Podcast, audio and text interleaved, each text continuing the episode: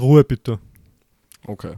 Der erste, der ein Stück Land eingezäunt hatte und auf den Gedanken kam zu sagen, dies ist mein, und der Leute fand, die einfältig genug waren, ihm zu glauben, war der wahre Begründer der zivilen Gesellschaft.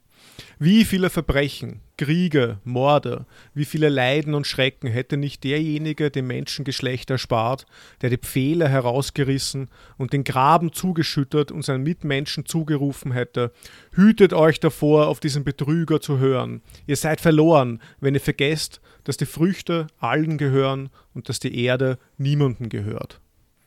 Es ist von Rousseau über, die, über den Ursprung und die Grundlagen der Ungleichheit unter den Menschen.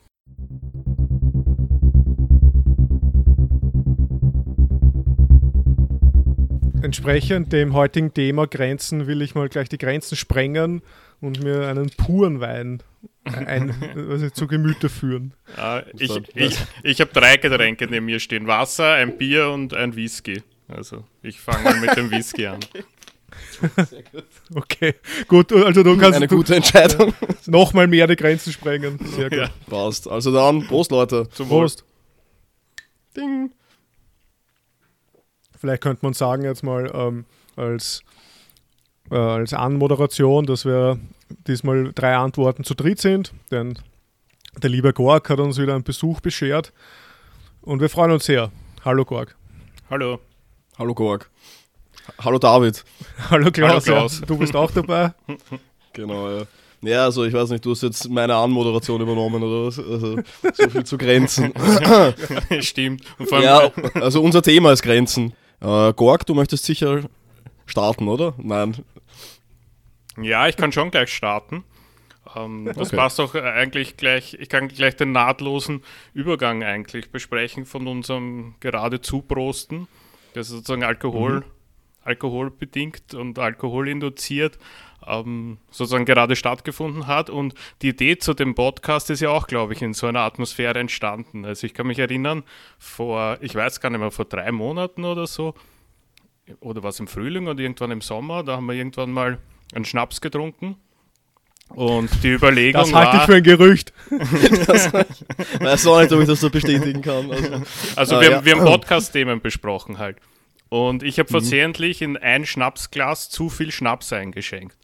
Und dieses zu viel Einschenken in ein Schnapsglas hat dazu geführt, dass der Schnaps übergelaufen ist. Und das bringt mich eigentlich jetzt schon gleich zu, zu, zu der Metapher, mit der ich einleiten möchte oder und auch, auch, auch aus der heraus ich die erste Frage stellen möchte, nämlich es geht eigentlich um den Tropfen, der das Fass zum Überlaufen bringt. Und das war eigentlich auch jetzt die Grundidee oder, oder der Grundgedanke zu, der, zu dieser Pod Podcast-Thematik. Und ähm, die Metapher bietet unterschiedliche eigentlich Interpretationsräume halt. Zum einen ist es eine systemische Grenze, also das Glas in dem Fall verträgt nicht mehr und der Tropfen, der zu viel ist, bringt es zum Überlaufen. Ähm, man kann auch einen, einen, historischen Ausflug machen, zum Beispiel zu dem Fass der Danaiden äh, in die Mythologie die äh, sozusagen eine, eine Tantalus-Strafe aufgebürdet bekommen haben durch ihr Schöpfen in das Fass. Aber ich möchte eigentlich das, den Tropfen und das, den Tropfen, der das Fass zum Überlaufen bringt, eher sozusagen aus einer, aus einer Wassermetapher heraus besprechen. Und, und Wasser kennt ja unterschiedliche Aggregatzustände. Also äh, wir können drei nennen. Es ist flüssig, es ist gasförmig und es kann zu Eis gefrieren. Also wir haben sozusagen unterschiedliche Übergänge, vielleicht auch Grenzübergänge. Ähm, das gilt es jetzt eben zu besprechen halt. Und da wollte ich fragen, ob, ob sozusagen Übergänge, ähm, die am Ort des Wassers oder am Tropfen diskutiert werden können, auch harte Grenzen darstellen oder ob das, in der, um in der Wassermetapher zu bleiben, fließende Übergänge sind. Hm. hm. Aber also die Grenze zwischen den Aggregatzuständen finde ich auf jeden Fall interessant. Also ich meine, das ist wahrscheinlich schon eine härtere Grenze, oder? Also wenn sich, ähm, aber andererseits weiß ich halt darüber auch zu wenig. Naja, also, äh, sowohl äh, über Aggregatzustände als auch äh, also über Übertritte. Also wenn wir bleiben wir jetzt wirklich beim Wasserbeispiel beim konkreten, äh, weil dann wäre es ja schon so, dass die, ich meine ein Eiswürfel, wenn er wenn er jetzt draußen ist ist er ja eigentlich im, im, im, ständigen Schmelzen oder so, außer es hat jetzt 0 Grad Außentemperatur. Und ja, dann, genau. man, dann ist es ja schon so ein harter, ein, eigentlich ein harter, eine harte Materie, die permanent äh, schmilzt und in sich, weiß nicht, zusammen ver verfällt quasi. Ja, es ist jetzt nicht so ein Kipp, Kipp, es ist jetzt nicht so ein Kippmoment. Ich meine, beim, beim Tropfen, der das Fass zum Überlaufen bringt, das, oder wie es in unserem Fall war beim Schnapsglas, ähm, hat man so das Gefühl, ein System kippt, also es verträgt nicht mehr halt. Das ist ja auch ähm, irgendwie auch gerade der, mit, den, mit den ganzen Klimadiskussionen auch sozusagen on vogue, mhm, um mhm. Systemgrenzen zu, zu diskutieren. Und beim, beim Wasser ist es insofern eine schwierigere Frage, weil man wirklich ähm, sozusagen besprechen muss oder ausdiskutieren muss oder ähm, viel darüber reden kann, ob es fließende Grenzen oder festgesetzte Grenzen sind, die sozusagen mit einem, aus systemischer Sicht, mit einem Parameter kippen können halt. Also ich würde es beim am Beispiel des Wassers, ähm, würde ich eher sozusagen fließende Übergänge halt halt postulieren wollen und, und vielleicht trägt uns die Metapher jetzt durch die, durch die nächsten Minuten und, und Stunden halt fließende Übergänge und fixe Übergänge am Ort der Grenze. Das war so die Grundidee hinter der Frage. Mhm, mhm. Hm. Es ist insofern eh beim Wasser interessant, weil der Tropfen, der das Fass zum Überlaufen bringt, ja letztlich auch Bestandteil des Wassers ist, der vorher das Fass erst füllt, oder? Also ein Fass, das kein Wasser in sich trägt, ist nutzlos. Genauso wie das Schnapsglas uns damals nicht erfreut hätte, wäre es leer gewesen. Ja, Aber dadurch, dass der eine Tropfen des Schnapses zu viel drinnen war, hat es uns auch nicht mehr erfreut. Ja, also, oder halt weiß nicht, weniger eventuell. Oder? Ja, und du bist doch nicht an der Grenze, also in dem Fall. Also, wie? Wenn, wenn das mit dem Schnapsglas machst ja, du, oder? Ja, ja. Mhm. Naja, aber mit der Metapher des äh, Tropfens, der das Fass zum Überlaufen bringt, oder das Schnapsglas, müsste man eigentlich schon sagen, also wenn wir jetzt diese Metapher ernst nehmen, müssten wir eher weggehen von diesem Bild von fließenden Grenzen, oder? Und müssten wir sagen, es gibt schon Hard Facts oder so oder hart, hart gezogene Grenzen, wo man sagen kann, na, bis dahin und nicht weiter. Und wenn wir dann noch einen Schritt weiter gehen, dann, dann wird es wüt, dann, dann passiert irgendwas, dann geschieht das, weiß nicht, weil du systemisch sagst, dann, dann, dann verliert äh, vielleicht das System an Stabilität oder, oder überhaupt an seiner Systemhaftigkeit oder so und es passiert irgendwas Neues oder was anderes. Und jetzt gerade bei so Sachen wie Klimawandel oder was passiert mit der Erde in den nächsten 50 Jahren und keine Ahnung was. Ich meine, weiß ich nicht.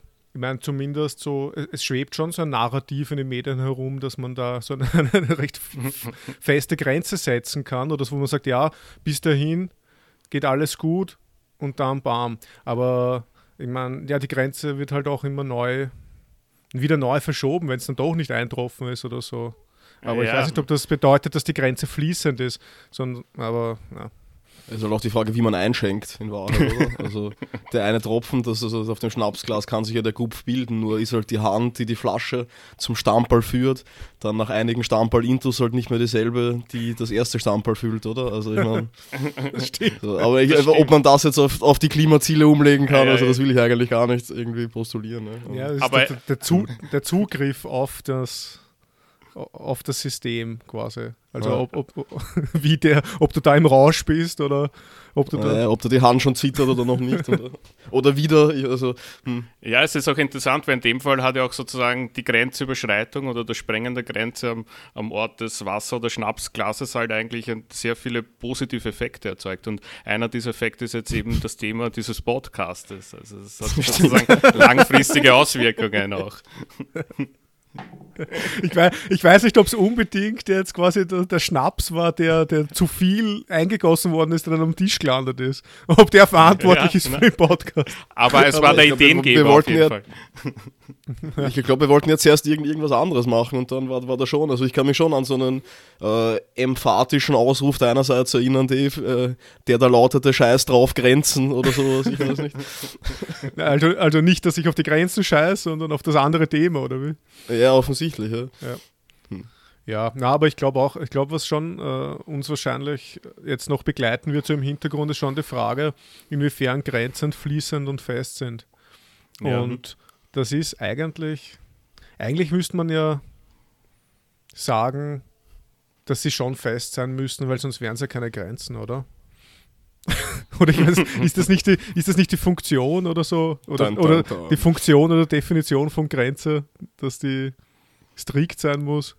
Weil sonst. Ja, also ich meine, es ist halt die Frage, wozu du sie, du sie ziehst irgendwie. Also wenn sie jetzt tatsächlich Dinge, ich weiß nicht, also trennen soll zur ja, äh, Einfassung, zur Unterscheidung von unterschiedlichen Dingen, dann ja, sicher. Aber also ich habe schon den Verdacht, und darauf kommen wir vielleicht eh noch danach zu sprechen, dass viele Grenzen auch gezogen werden, allein aus Provokationsgründen. Also, mhm. dass ich so, so den Leuten Grenzen aufstelle, um, um sie dazu anzustacheln, über, über sie hinauszugehen mhm. oder, oder sich selbst Dinge zu setzen, die halt jetzt irgendwie so weit und nicht weiter und eigentlich weiß man ja eh, also ich meine, da können wir eh gleich bei diesem Schnapsding bleiben, oder? An dem Abend, also ich weiß nicht, wollte ich eigentlich auch, also keine Ahnung, wahrscheinlich maximal ein Stamperl, aber maximal ein Stamperl ist eine extrem dumme Aussage, also Selbstlüge.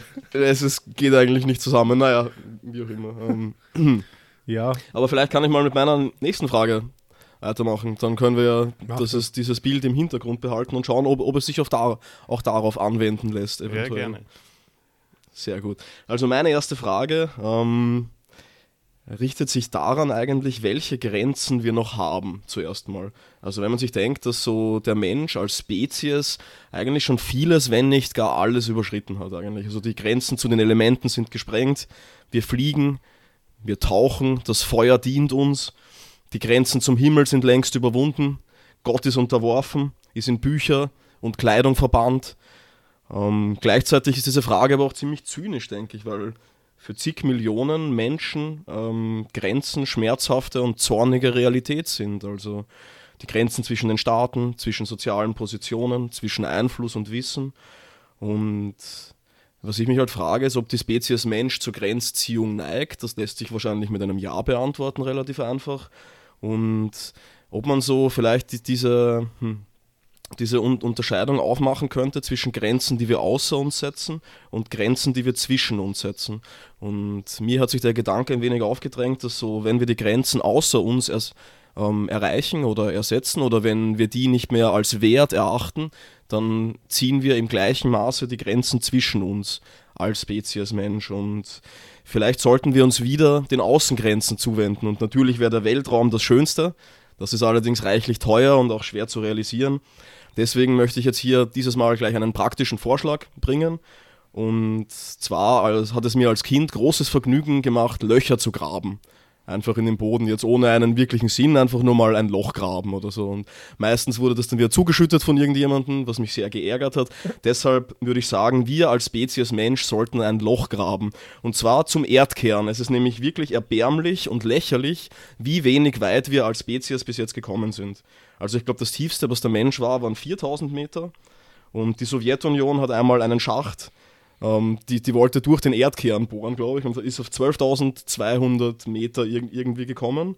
Ähm, wenn man denkt, dass die Erdkruste 70.000 Meter tief ist und der Erdkern 6.371 Kilometer, wie ich recherchiert habe, also in einem YouTube-Video, ist das halt recherchiert. erbärmlich. Also, Wie genau. ich recherchiert habe in einem YouTube-Video.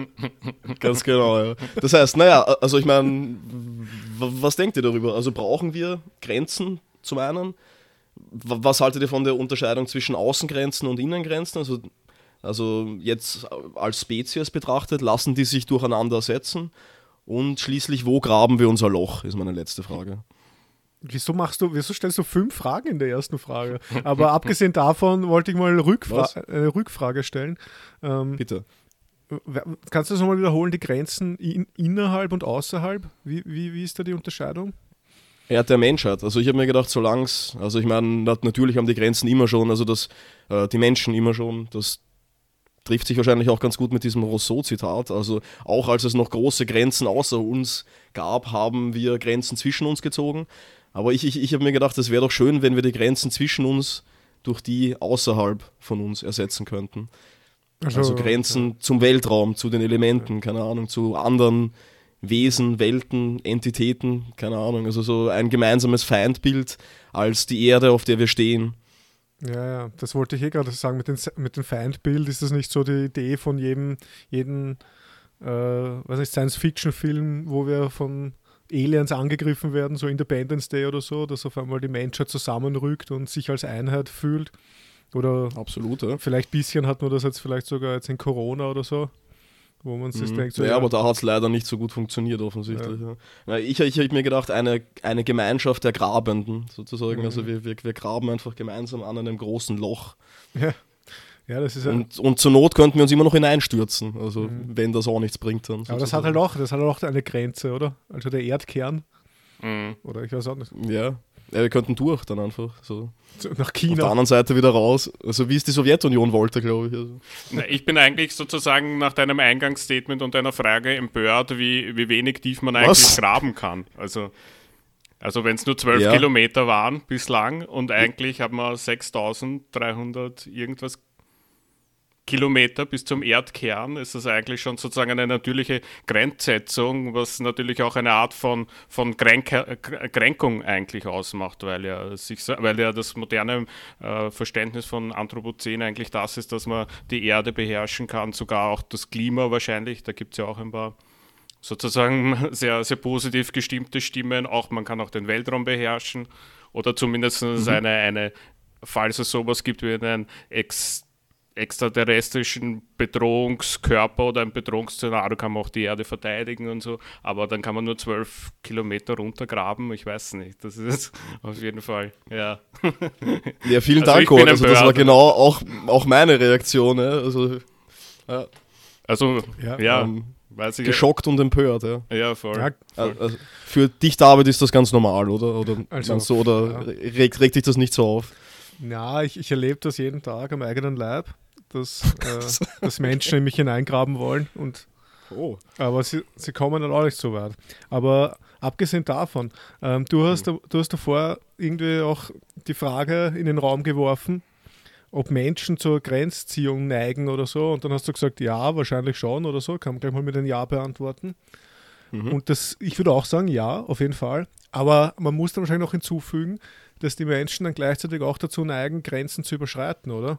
Das ist irgendwie so, so wenn, wenn eine Grenzziehung gemacht wird, ist sofort die, die Attraktivität der Grenzüberschreitung da.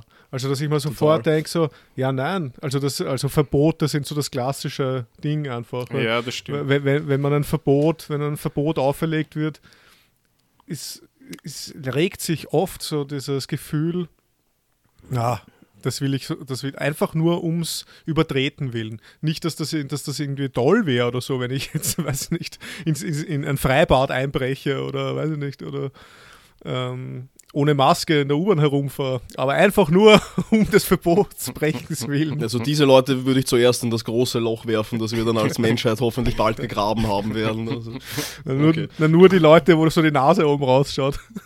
ja, ja. Also, also da hätte ich gern so eine, so eine Zwickezange wie für das Aquarium früher, also wo, wo man so irgendwie in, in die Anemonen so kleine Weichtiere hineingibt und damit würde ich sie in die Nase zwicken. Ja, aber, die, aber, oft, Aber schmerzhaft. aber, sie, aber sie wollen sich halt nicht fügen dem, dem Repressalien unseres Staates und, und wollen die Freiheit des Individuums. Nein, gerade nicht, David. Das ist nämlich, also, also das ist diese, diese abscheulich österreichische Art, dieses Gesetzestreue im vorauseilenden Gehorsam, auch auf der Straße die Maske aufhaben, aber gleichzeitig so, ja, weiß nicht, werden schon nicht zu Ende exekutieren. Also immer noch dieser Funkenherr Karl, der, der da drinnen wohnt und dann halt, ja, na, ich meine, die Nase kann ich schon rausgeben und so. Ja, und ja. Ja, so wütend war das ja eh nicht in den 40ern. Nein, nein, nein. Ja, ja, Nein, ich gebe dir da eh recht. Ich spiele ein bisschen den Advocatus Diaboli. Aber die, was schon interessant ist, also das habe ich jetzt vor kurzem wirklich, also erst gestern gelesen von einem, sagen wir mal, Bekannten, der halt wirklich sagt, ja, er geht auf eine Anti-Corona-Demo, Demonstration, weil er sich eingeschränkt fühlt in, seinen, in seiner individuellen Freiheit. Und ihm ist wurscht, wie viele, weiß nicht, äh, angesteckte Menschen dort herumlaufen, ob er es dann auch bekommt oder so. Er, er muss jetzt aufstehen und für seine Freiheit kämpfen. Ja, aber warum macht er sich dann gemein mit den Idioten? Also, entschuldige, ich weiß nicht, das kann er ja auch Ja. mal. Also, da stelle ich mich lieber allein auf dem Heldenplatz, Ja, als dass ich mit irgendwelchen Verschwörungstheoretikern und Nazis mich da zusammengebe. Natürlich sind das nicht alle solche, aber ich meine, die werden gekapert, ganz offensichtlich von irgendwelchen Bewegungen. Und also ich meine, da musst du halt damit rechnen, dass du dann unter einer identitären Flagge marschierst, wenn du dorthin gehst. Ich weiß nicht. Ja, aber abgesehen, muss man sich halt ich, ich, abgesehen davon ist es ja total absurd, finde ich, wenn das auf, auf das, dass diese Person auf einmal jetzt draufkommt, dass sie ja ihre individuellen Persönlichkeitsrechte verteidigen muss. Ich meine, keine Ahnung, weiß ich nicht. Äh, ich meine, ähm, so im. Da gibt es schon andere ja, Anlässe. aber wirklich, ich meine, in einer Pandemie kommt man drauf, hey, ich habe Freiheit. Ich weiß nicht, kann man mhm. nicht vielleicht mal vorher drauf kommen, während man sich jahrelang, äh, weiß nicht, behandeln lässt wie ein Arbeitstier im kapitalistischen System herumradeln muss und dann scheißt man, mhm. ja, keine Ahnung. Und jetzt, und bei so einer Lappalie, wo man mal für ein paar Wochen zu Hause bleiben sollte, hat man auf einmal den Pathos der Freiheit auf die Fahne ja. geschrieben. Aber naja. Das, das, ist, das ist wie das meiste ein Lifestyle wahrscheinlich einfach, okay, oder? Also, ja. Na, es tut mir leid, wir sind sehr abdriftet jetzt, glaube ich. ich. Ja, das ja. stimmt. Gorg, rette uns. Ziehe Grenzen. Ja, ich habe ein bisschen. Ist, ist nicht deine Frage jetzt eigentlich dran, David, Dave? Ach so, okay, ja. Also gut, also du, du, du, du, du musst das jetzt über, übergehen, dass ich gesagt habe, dass die meisten Menschen auch zur Grenzüberziehung neigen. Ach so. Ähm, wie Grenzüberschreitung. Achso, okay. nein, nein, also dem stimme ich absolut zu. Das ist der Inhalt meiner zweiten Frage. Grenzen sind Provokation, um es kurz ja, zu sagen. Also. Und das zieht sich in sehr, sehr viele Bereiche rein und in einen recht lustigen, wie ich dann hoffe, zeigen zu können, vielleicht. okay, alles klar. Ja, Gorg, Aber so lustig ja. ist ein Weihnachten. Nein, okay, bitte. Ja, Gorg, machen wir jetzt weiter. Gorg, willst du noch irgendwas sagen? Jetzt. Na, jetzt noch nicht. Noch nicht. Was? Später dann, nach deiner Frage. Später? Okay. Na, weiß ich, weil sonst, sonst, sonst ich habe jetzt gerade so viel geredet äh, über die Corona-Leugen, jetzt will ja. ich nicht gleich weiterreden, sonst ist das so ein Monolog, aber okay. Gut. Wir gehen jetzt direkt quasi von den Grenzen, die dem Menschen, weiß nicht, gezogen sind oder nicht, weiß nicht, zum, zum Übermenschen. Also Übermensch ist ja ein, ein, Begriff oder ein Konzept oder weiß ich gar nicht, ob, ob das das zutrifft, aber ein Gedanke oder so von, von Friedrich Nietzsche. Und ich habe mir überlegt, ob der Übermensch, so wie er von Nietzsche konzipiert wird, nicht eigentlich wesentlich dadurch bestimmt ist, dass er irgendwie ein Wesen ist, der versucht, ständig irgendwelche Grenzen zu überwinden. Also äh, wir haben ja irgendwie Grenzen, also als, aus Sicht Nietzsches, aus seiner Anthropologie, aus seiner Menschensicht, sind ja Menschen bedingt durch sehr viele weiß ich nicht, äh, Faktoren, sage ich mal. Überall trifft der Mensch quasi seine allzu menschlichen Bedingtheiten. Wir haben da so die soziale Zwangsjacke, also sich Kon Konventionen, andere Menschen, Normen. Wir haben moralische mhm. Werte, die uns irgendwie einklemmen. Man kann direkte Linie zum Über-Ich von Freud ziehen wir haben überkommene Traditionen, wir haben die Physis, wir haben die Emotionen, wir haben religiöse Einimpfungen, wir haben das ganze, die ganze Vergangenheit der Gattung eigentlich, die in uns drin steckt. Das sind alles so Bedingtheiten, die uns irgendwie zu irgendwas hin tendieren lassen, um, um nicht zu sagen fast determinieren. Und der Übermensch hat zumindest diesen Drive oder so, diese, diese Bedingtheiten irgendwie überwinden zu wollen. Und auch wenn das jetzt nicht so einfach geht, also wenn, wenn man nicht einfach sein Erbe oder seine ganzen Bedingungen abschütteln kann und sagen, ja, so ein, weiß nicht, so ein Hurra-Anarchismus oder so, wenn man sagen kann, ja, mhm. anything goes. Also das, das geht ja nicht aus Sicht Nietzsches, weil das einfach, mhm. äh, weil wir einfach zu starken Restriktionen irgendwie unterlegen sind. Aber trotzdem hält er dann fest an den Gedanken des Übermenschen, der wenigstens darum bemüht ist, quasi sich da immer wieder rauszuwinden aus diesen Fesseln. Das ist irgendwie, finde ich, interessant und da würde ich einfach euch fragen halt, ob, ob, ob, ihr das auch seht. Ich meine, wir haben gemeinsam die fröhliche Wissenschaft und den Zarathustra gelesen. Das heißt, wir haben da so eine gemeinsame Lektürebasis quasi, was äh, den Übermenschen oder Nietzsche betrifft. Und würdet, würdet ihr da auch zustimmen oder was sind da eure Gedanken dazu? Grillen, Grillengeräusch hier einfügen. Sehr gern. Na, also äh, ich, ich kann hier gern mal. Um, ähm, also, was mir daran gefällt und auch am, um, ja, jetzt eh, also ich meine, du hast es eh schon erwähnt, dieser Hurra-Anarchismus oder dieses, ähm, diese, ich weiß nicht, Hurra-Überwindung vielleicht, diese Hurra-Grenzsprengung, findet sich Gott sei Dank bei Nietzsche nicht und das macht ihn mir sehr sympathisch. Also dieser auch, es ist auch kein, kein Hurra-Atheismus in dem Sinne und damit komme ich zwar vielleicht jetzt ein bisschen vom Thema weg, aber es fügt sich ja auch ein, wie du gemeint hast, dass Moral und Religion einen großen Anteil daran hat, den Menschen an die Form zu binden, in der er sich geknechtet findet.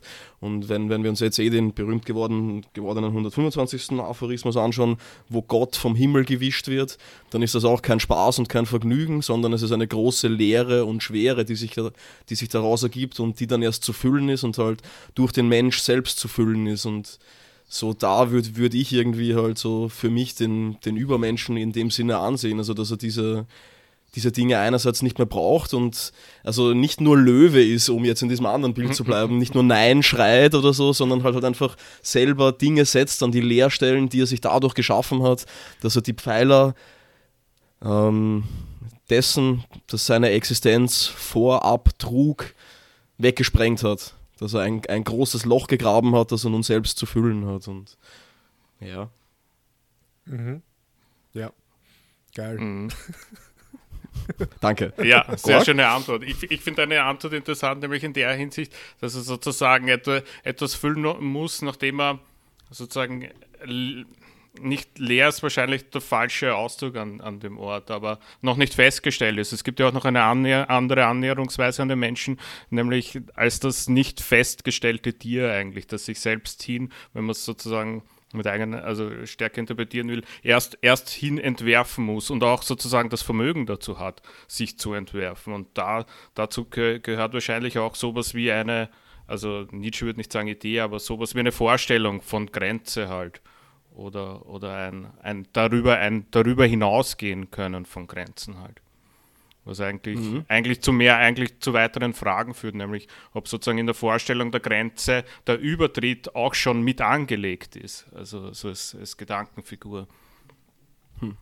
Also ich meine, wenn wir wieder von, von diesen drei Verwandlungen ausgehen, dann ist es ja, also, also nicht umsonst ist es zuerst Kamel, dann Löwe, dann Kind, oder? Und nicht einfach Kind sofort. Also das wird schon ein Prozess zunehmender Grenzüberschreitung und Selbstentfaltung, der sich auch darin gestaltet, eben diese Grenzen zu überschreiten sein. Aber ja. Das, Radik das, Radikale an dem Gedanken des Übermenschen ist ja auch, dass es quasi eine Grenzüberschreitung ist, die gar nicht so einsehbar ist aus dem, ja. aus dem Zustand, wo du sie noch nicht überschritten hast, quasi. Also, also als, mhm. aus Perspektive des Menschseins oder des Menschen kannst du ja eigentlich noch gar keine validen, validen Urteile fällen über das Sein des Übermenschen oder so, oder, wie da, oder was mhm. es dazu braucht, ein Übermensch zu sein, weil das ja alles, was wir darüber nachdenken oder so oder reden, ja wieder nur in diesen allzu menschlichen Kategorien und Empfindungen und so gefasst ist.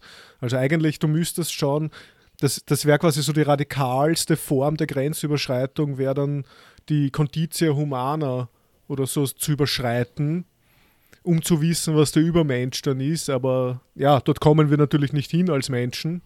Das ja. heißt, es mhm. bleibt dann immer so eine, eine, eine, weiß ich nicht, eine Grenzüberschreitung in, in Potentia oder so, so die, niemals, die, niemals, die niemals wirklich realisiert werden kann. Ja, also das macht ja den, den, den Zarathustra einerseits so interessant und andererseits so frustrierend auch, oder? Also zu lesen, dass das ist halt, ich, ich weiß nicht, teilweise kommt es mir vor wie, wie hermetische Lyrik oder so. Dann, ich glaube, er hat ja, also dieses Seil, das über den Marktplatz gespannt ist, also ist das nicht der Übermensch oder so? Ich, ja. Ja, und, ja. Und, und auf dem tanzt dann irgendwas so, oder über das schreitet jemand oder so. Ja, oder das ist der Mensch, oder? Der Mensch ist ein Seil, glaube ich, gespannt zwischen, ah, okay. zwischen Affe und Übermensch. Also, mhm. Weiß jetzt nicht, ob das das Seil ist, auf dem, auf das, ob das das gleiche Seil ist, auf dem getanzt wird. Aber ich weiß Es könnte schon leicht möglich sein. Ich weiß es auch nicht. Mhm. vielleicht, vielleicht ist es der, also aus Nietzsches Perspektive, der, der Königsweg zum Übermenschen, eh tanzend auf einem Seil. Mhm. Mhm. Ja. ja. Da, gra da grabe ich lieber Löcher, glaube ich. Aber, ähm, ja. Okay. Auch schön. Hm. Gut. Quark Support? Ja, ja, eigentlich ist es eh also super. Da sind wir gerade an einer sehr, sehr, sehr guten Stelle. Ich, ich möchte nämlich zu einer Zeitreise einladen. Ähm, und zwar oh. zum Parmenides vom Wesen des Sein, vom Wesen des ja, vom, vom, Wesen des Seintes. Ich habe das da zufällig neben mir liegen. Ähm, oh. In der, in der griechisch-deutschen Übersetzung von Felix Meiner Verlag. Ähm, ich sage es nur der Ordnung halber dazu. Ähm, Edition von Uwe, Uwe Hölscher und einem Vorwort von Alfons Reckermann. Aber ich springe gleich direkt zum Fragment, also jetzt auch nicht so viel erhalten von, von Parmenides.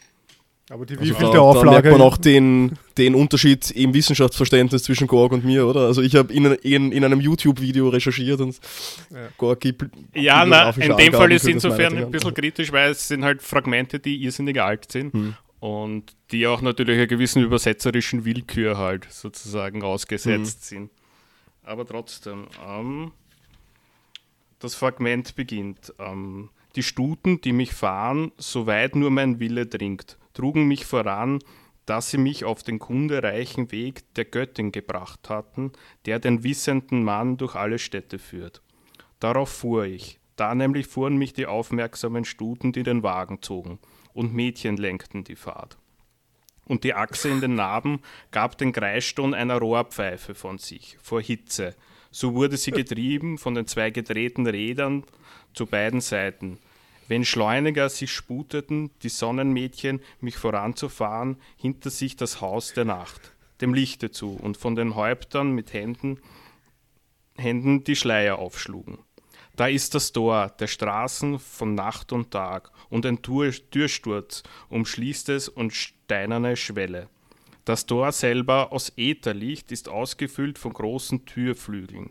Zudem hat Dike die genau vergeltende, die einlassenden Schlüssel.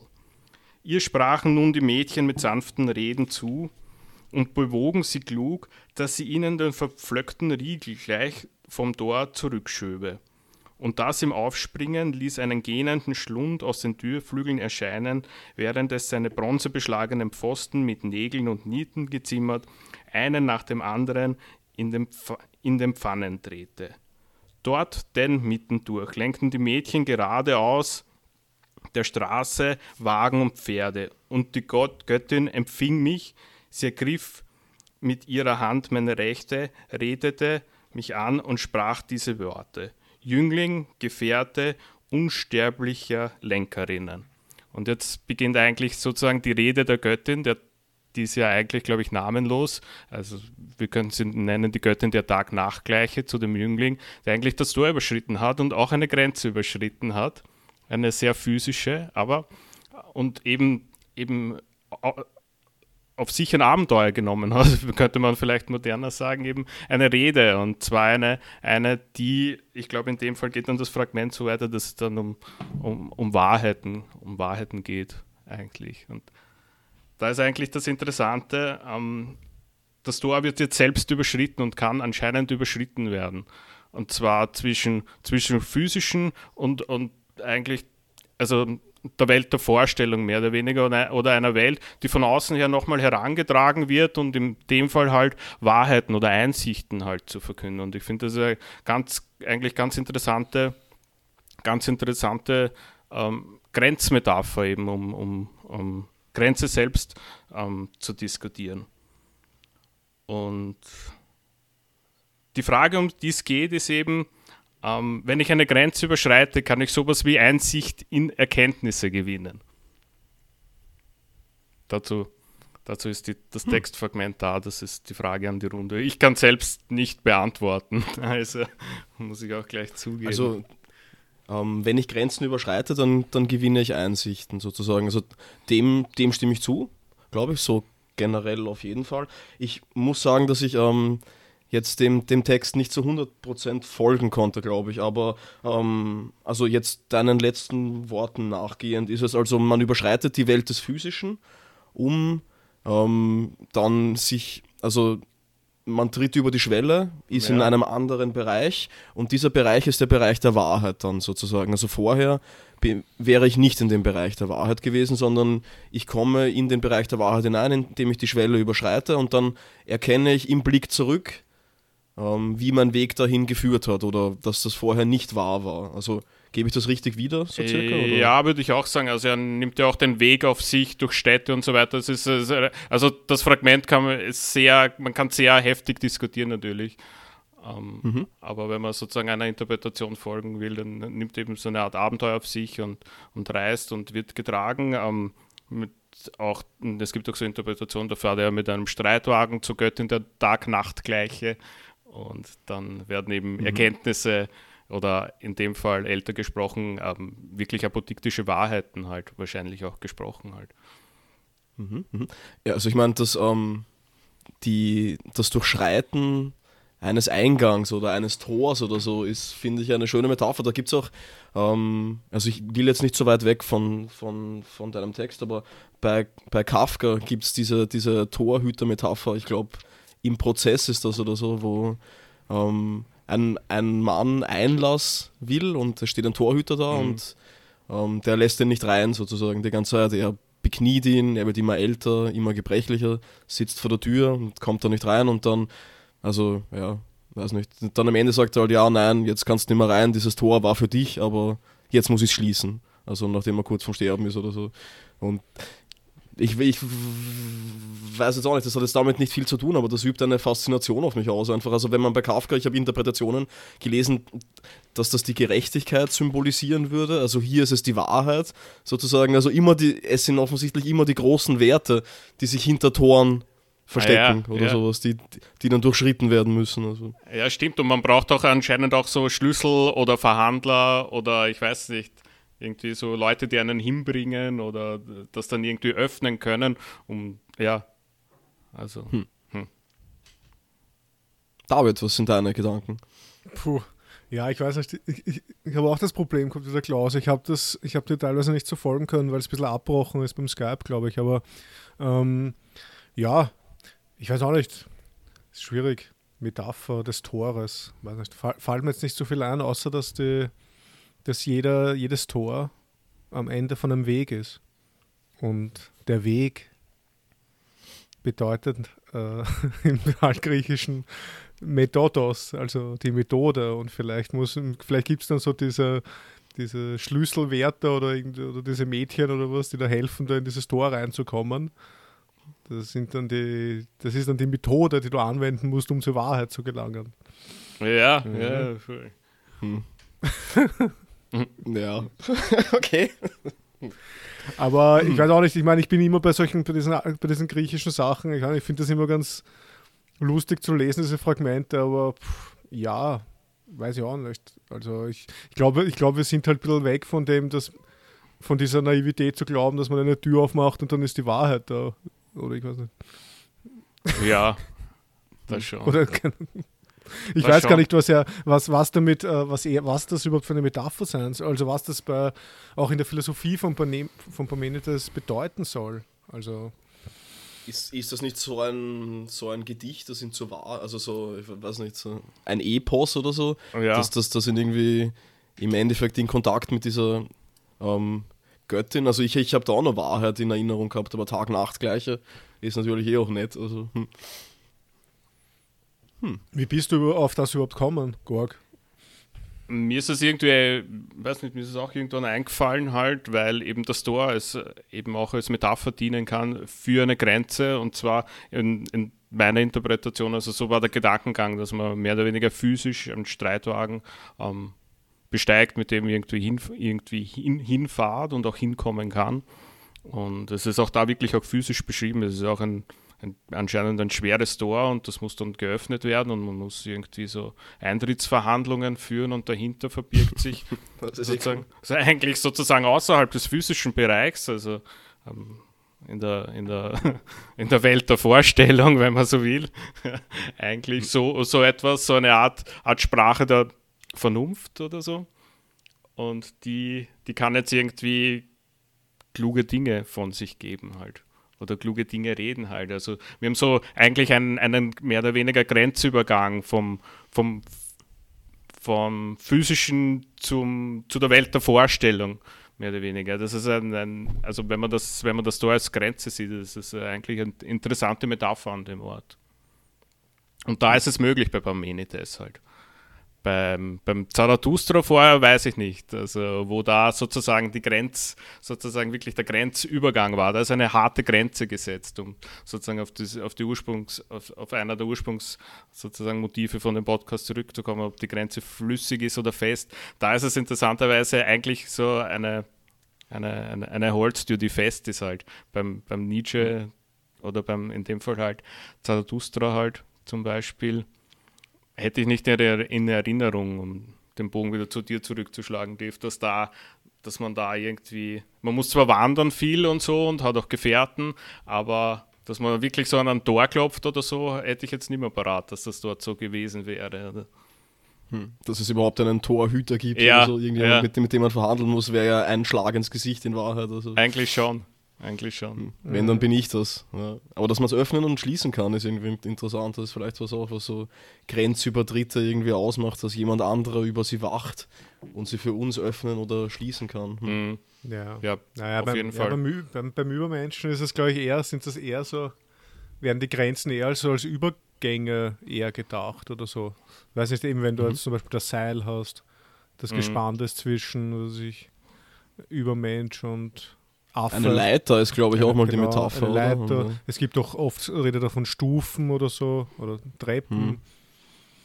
Hm. Und das hm. ist halt eher so quasi, wenn man sagt, vielleicht kann man das so sagen, so eher so proze prozessual, so prozesshaftig gedacht, anstatt mhm. dass du jetzt wirklich, du kommst zu einem Tor, dann gehst du rüber und dann bist du der Übermensch. Mhm. ja, aber stimmt. Ich weiß auch nicht. Ja. Naja, der Parmenides der alte Schlingel. Ja. Hat, er, hat er nicht doch gesagt, dass Sein ist gleich Denken oder so, dass das das Gleiche ist? Aber ja, und es gibt keine Bewegung oder sowas, das ist ja auch von dem, oder? Also, generell voll von interessanten Aussagen, der, der gute alte Herr. ja, ja. Voll. Nein, ich glaube, das war Zenon, Blödsinn. Na, okay. Ähm, äh, ja, zu meiner nächsten Frage, oder? Yes. Ja, okay, bitte. Sehr gut. Etwas Einfaches habe ich mal gedacht. Das gute alte Ding an sich. Haha! äh, nein, okay. Und zwar als Grenzbegriff. Also das ist das genau, worauf ich hinaus will. Ich will jetzt gar nicht das Ding an sich diskutieren. Also das, nein. Ähm, vielleicht noch ganz kurz, wie weit kommt unsere Wahrnehmung von den Dingen und wie weit kommt sie nicht, sozusagen. Also wo ist halt das, was man, das, was bleibt, was man alle subjektiven Bedingungen der Anschauung und die Grenzen des Erkennens, wenn man das alles abzieht sozusagen, was bleibt dann übrig? Also sozusagen, ähm, ja, einfach das Ding an sich, so, jetzt, ich will da jetzt gar nicht weiter drauf eingehen, als Grenzbegriff sozusagen, weiterkommen wir nicht. Und was ich nur interessant finde an dem Ganzen, ähm, ist, und das ist genau dieses Grenzen- und Provokationsding. Also ich, ich glaube, Kant hat das aufgestellt, also wirklich um zu sagen, okay, ja, es macht keinen Sinn, wenn wir weiter darüber reden. Also das ist die formale, die strukturelle Grenze, über das kann man inhaltlich nicht mehr sprechen. Sozusagen, also zumindest nicht mit Fug und Recht. Und die Reaktion war einfach darauf sofort, ja, scheiß auf dich, Kant, ähm, wir befühlen das jetzt inhaltlich und so weiter. Und, und dann ist es halt, ja, das war das und das war das. Und also, äh, ja, also mit Bedeutung, mit Sinn, mit Eigenleben gefüllt. Und ich habe mich gefragt, warum eigentlich? Also warum provozieren Grenzen die Leute so dermaßen?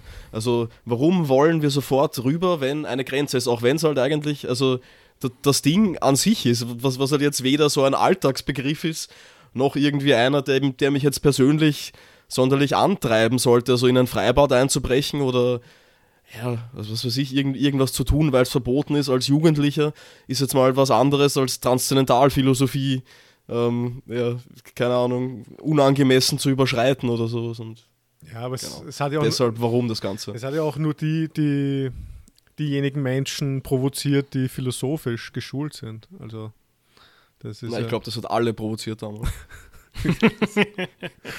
ich meine, der, der ja, Hegel damals, der, der, der, wird schon über, der wird schon in Freibad einbrochen sein. Aber ich meine, der sicher. Ich glaube, dass ich glaube, dass ich glaube schon, dass Menschen eben das, was wir jetzt schon die ganze Zeit besprochen haben, auch, dass Menschen schon dazu neigen, Grenzen zu überschreiten, Verbote quasi zu ignorieren und auszuprobieren, was geht eigentlich, weil, weil, weil man einfach, weil man immer oder was heißt, weil man immer, weil viele dazu neigen,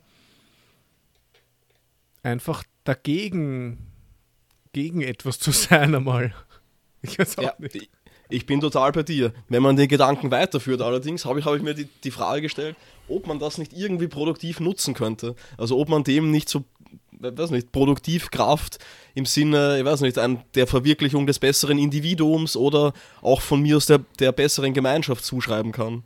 Also so in dem Sinne, ja, ihr traut euch eh nicht harmonisch zusammenzuleben und dann schauen wir, was passiert oder so, ich weiß nicht. Also. Ja, ja. So, umge umgekehrte Psychologie nennt man das doch, oder? ja, also sagt so, ja, nein, nein, ich will mir den Film heute sicher nicht anschauen. Ja, okay, dann schauen wir uns an. Passt. Nee, aber in dem Sinne von beweise mir das Gegenteil oder so. Also, also ja. dass, dass, dass ich halt irgendwie so einen ganzen Haufen Grenzen definiere oder so, von denen ich weiß, dass sie gebrochen mhm. werden einfach. Und, also ich meine, ja, ob, ob man jetzt eine, eine, eine Gesellschaftsordnung auf Reversed Psychology aufbauen kann, weiß ich jetzt auch nicht unbedingt, aber. Ja. ja, ja. Aber. Gorg, willst du was sagen, oder? Na, na, na. Also, äh, ja, na, vielleicht zum Ding an sich als Grenzbegriff. Das ist halt schon, ich glaube, das, das ist schon eine Provokation irgendwo. Ich meine, vielleicht, ich weiß auch nicht, ob man es jetzt zu 100% so wiedergeben kann. Aber wenn man sich das überlegt, so philosophiegeschichtlich, ideengeschichtlich, von mir aus kulturgeschichtlich oder so, in welcher Zeit das kommt, es ist ja schon, wenn ich als Kant jetzt hergehe und, und weiß ich nicht, der alles Zermalmer, also der, der, was die ganze Metaphysik vor mir einfach komplett fertig macht und so weiter und sagt, ja, ja, über das, was ihr jetzt Jahrhunderte philosophiert habt, über Seele, über das Ich, über Gott, über Freiheit, das ist alles Metaphysik und so und eigentlich ist es sehr schwer, schwierig, über das zu reden, über das ganze Zeug. Und, das heißt schwierig, unmöglich, äh, wissenschaftliche Aussagen darüber zu tätigen oder so. Und dann und dann, dann, dann sagt man einfach, das ist, es gibt so eine Grenzlinie, über das können wir nicht reden, wenn wir uns, wenn wir uns als Wissenschaftler verstehen wollen oder sowas. Oder, hm. oder zumindest über, wenn wir uns als Leute verstehen wollen, die etwas aussagen, was als Wissen qualifiziert werden kann und nicht einfach als Meinung oder Glauben oder so. Und, mhm. und wenn ich dann einfach sage, ja, über das kann man halt nicht reden und ich ziehe diese Grenze. Ja, also eh. das und das ist halt schon eine Provokation. Also ich glaube, ich würde auch, wenn jetzt irgendwer zu mir herkommt und sagt, haha, du hast Philosophie studiert, das sind ja alle Sachen, über die kann man ja 3000 Jahre lang diskutieren und man hat immer noch keine Antwort. Das ist ja alles außerhalb der Grenze des, mhm. weiß nicht, des Wissens nee. und so. Ja. Mhm. ja, das Interessante ja. ist, wenn man sozusagen das Ding an sich, oder ich glaube, beim Kant ist ja, kommt ja öfter Ding an sich selbst vor, ähm, sozusagen mhm. als Provokation auffasst und interpretiert, hat es schon auch ein, sozusagen seinen Zweck erfüllt, wenn man so will. Das so, Kant würde das nicht sagen, aber es hat seinen Zweck erfüllt, weil sich dann wieder sozusagen an dem anheften Denkschulen herausgebildet haben, die halt so auf, sagen wir, wissenschaftlich, wissenschaftlich methodischer Vorgehensweise halt wirklich versucht haben, zum Ding an sich selbst also zum Ding an sich vorzustoßen. Es ist ja auch so ein, eigentlich eine Aufgabe. In dem Fall es ist es so konstruiert, dass man nie hinkommen kann. Aber es ist gleichzeitig so provokant, dass es andere oder je nachdem, wenn man darauf anspricht, halt dazu auffordern kann, es zu versuchen zumindest. Um dann, Und, also, also, ja, ja, also Wissenschaften zu gründen, eigentlich, die dann wirklich das Ding bis ins Letzte, das Ding an sich sozusagen, oder ja, erkunden beispielsweise oder ihre materiellen Eigenschaften halt zerlegen, wenn man ja, so möchte. Und also halt. ich, ich, ich maß mir jetzt auch einfach an, also nach mit euch getätigter einmaliger Lektüre der Kritik der, Kritik der reinen Vernunft äh, maße ich mir jetzt einfach an zu sagen, wenn man ihn falsch liest. Ähm, ähm, also er, er, legt ja schon solche so Brotkrumen-Spuren, die ein bisschen ins Nichts führen, oder? Also wenn man jetzt ähm, also mir ist, mir ist da dieser, dieser, Begriff des des, des transzendentalen Objekts eingefallen, oder? Also der vielleicht für einige Verwirrung gesorgt hat. Also dass, dass, dass die Leute dann gedacht haben, okay, ein Objekt, das Produkt meiner Anschauung sozusagen und das Transzendentale, also das, was dahinter ist. Das heißt, heißt ich komme ja da dann vielleicht doch, also die auf die Bedingungsgrundlage meiner Wahrnehmung gespiegelt in einem Objekt und nicht nur so gedacht als das, als das etwas überhaupt oder so, sondern als das, als das gegenständliche, rein gedanklich, rein formale, rein strukturelle Korrelat der transzendentalen Einheit meines Bewusstseins. Das habe ich jetzt natürlich aus dem Kopf reproduziert. Oh ja. Drop the mic. Ganz genau. Drop the mic. Sehr schön. Ja, aber ich meine, es, es, ist halt schon cool. Also, also, was das für Wirkungen also gezeitigt haben muss. Also ich meine, natürlich nur für äh, die Welt von ein paar Leuten, die das halt gelesen haben oder so, aber ich meine, hm, das ist total arg. Also ich, ich habe dieses Bild immer noch, also wie von der Zahlen-Episode äh, letzte Woche oder vor einiger Zeit, dass ich, dass ich mir gedacht habe, ja, was ist mit den Leuten, denen man zum ersten Mal ähm, die Null zeigt? Sozusagen, das muss ja total arg sein einfach und, und da jetzt auch. Also ich weiß nicht, du baust ein, ein philosophisches System auf auf einer auf einer gängig tradierten Metaphysik, die noch nicht mal so lange her in eine schöne Ordnung gebracht wurde, irgendwie Wolf oder sowas, keine Ahnung, und dann kommt der her und ja, ja, mhm. alles Blödsinn. Ja, das muss auch wirklich, das, was ich auch vorher noch sagen wollte, zu diesem Zeitkontext oder so, das muss halt schon arg sein, weil du, weil das ja eigentlich, ich meine, wenn man jetzt dem Glauben schenken mag, hat der Kant ja schon so eine Art kopernikanische Wende eingeleitet, die er selbst so bezeichnet. Also, dass man dann quasi in der Erkenntnistheorie oder in der Metaphysik vom Subjekt ausgeht und nicht vom Objekt. Also, was ich, wenn ich, wenn ich, Gegenst wenn ich irgendwelche Aussagen über Gegenstände machen will, kann ich nicht einfach so naiv drauf losreden über die Gegenstände, sondern muss man mal die Bedingungen im Subjekt anschauen, wie überhaupt die Gegenstände dem Subjekt erscheinen.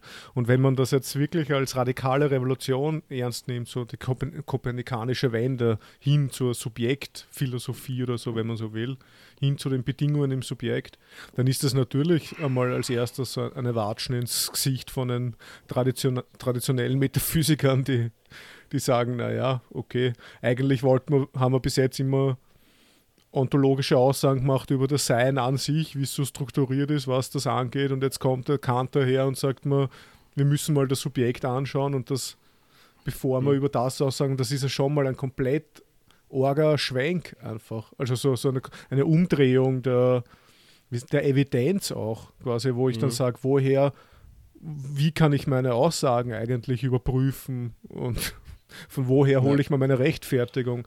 Und das ist schon, also zumindest wenn man dieser gängigen Geschichtsschreibung, Philosophie-Geschichtsschreibung glauben mag, ist es ja dann doch eine sehr, ein radikaler Bruch einfach, der mit Kant kommt.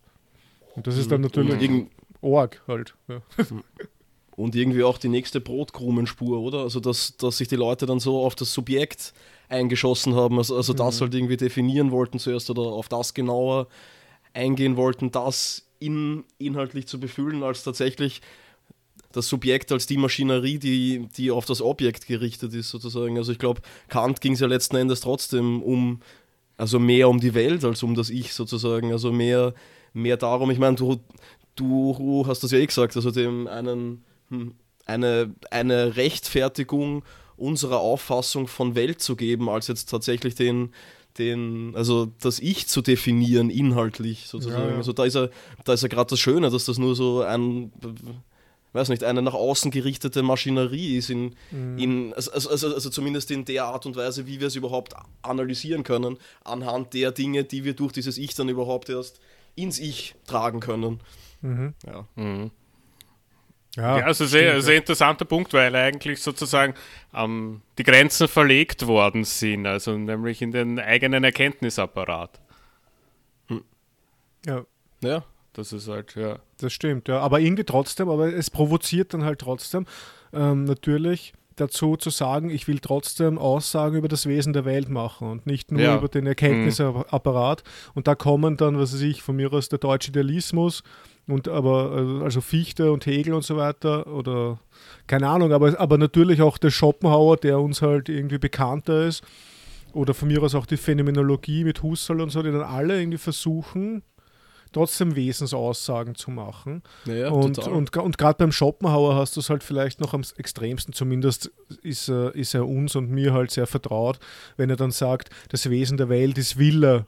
Und was ich, mhm. und er hat eh davor 200 Seiten eigentlich darüber geschrieben, dass man gar nichts so außerhalb der Anschauungsformen und der Verstandeskategorien über das Wesen der Welt sagen kann. Aber irgendwie kommt dann so dieser Modus des als Ob rein, den er da, glaube ich, von Kant gelernt hat.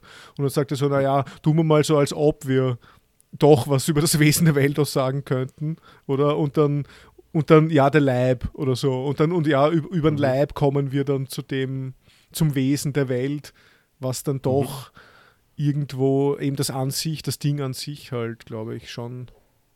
Ja, ja also er sagt soll, das explizit, ja. also er setzt das gleich. Also er ja. sagt, sein Wille ist das Ding an sich bekannt, nur ist halt ähm, dem auch nicht unbedingt, also ja, er sagt halt an verschiedenen Stellen verschiedene Dinge darüber, über, über den Willen, das ist eh klar und so. Aber ich meine, äh, es ist trotzdem der, der schönste Cliffhanger, den ich irgendwie jemals gelesen habe, glaube ich. Also nach, ähm, nach Buch 1 äh, also, also genau abgegrenzt, was können wir erkennen, was können wir wissen und was nicht. Und dann, okay, und im zweiten Buch gehen wir jetzt darüber hinaus. Also, also wie halt ist noch überhaupt nicht klar oder so.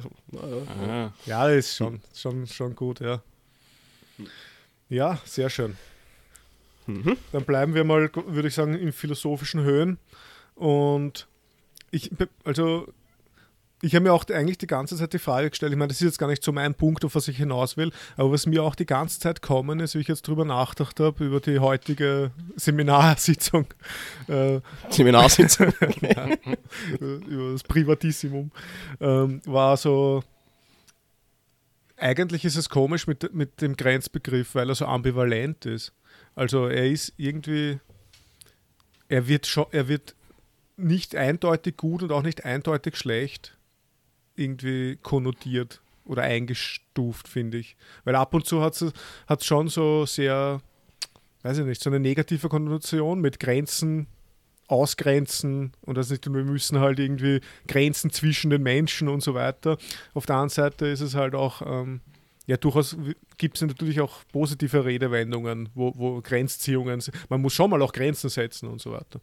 Und auf was ich hinaus will jetzt, also das ist nur so ein Nebenexkurs, meine eigentliche Frage betrifft jetzt eigentlich die Sache, wo ich sagen kann, eigentlich, dass es zu 100% gut ist, wenn man Grenzen setzt, ist im, auf dem Gebiet der, der Begriffsbestimmungen oder so, oder Begriffsdefinitionen.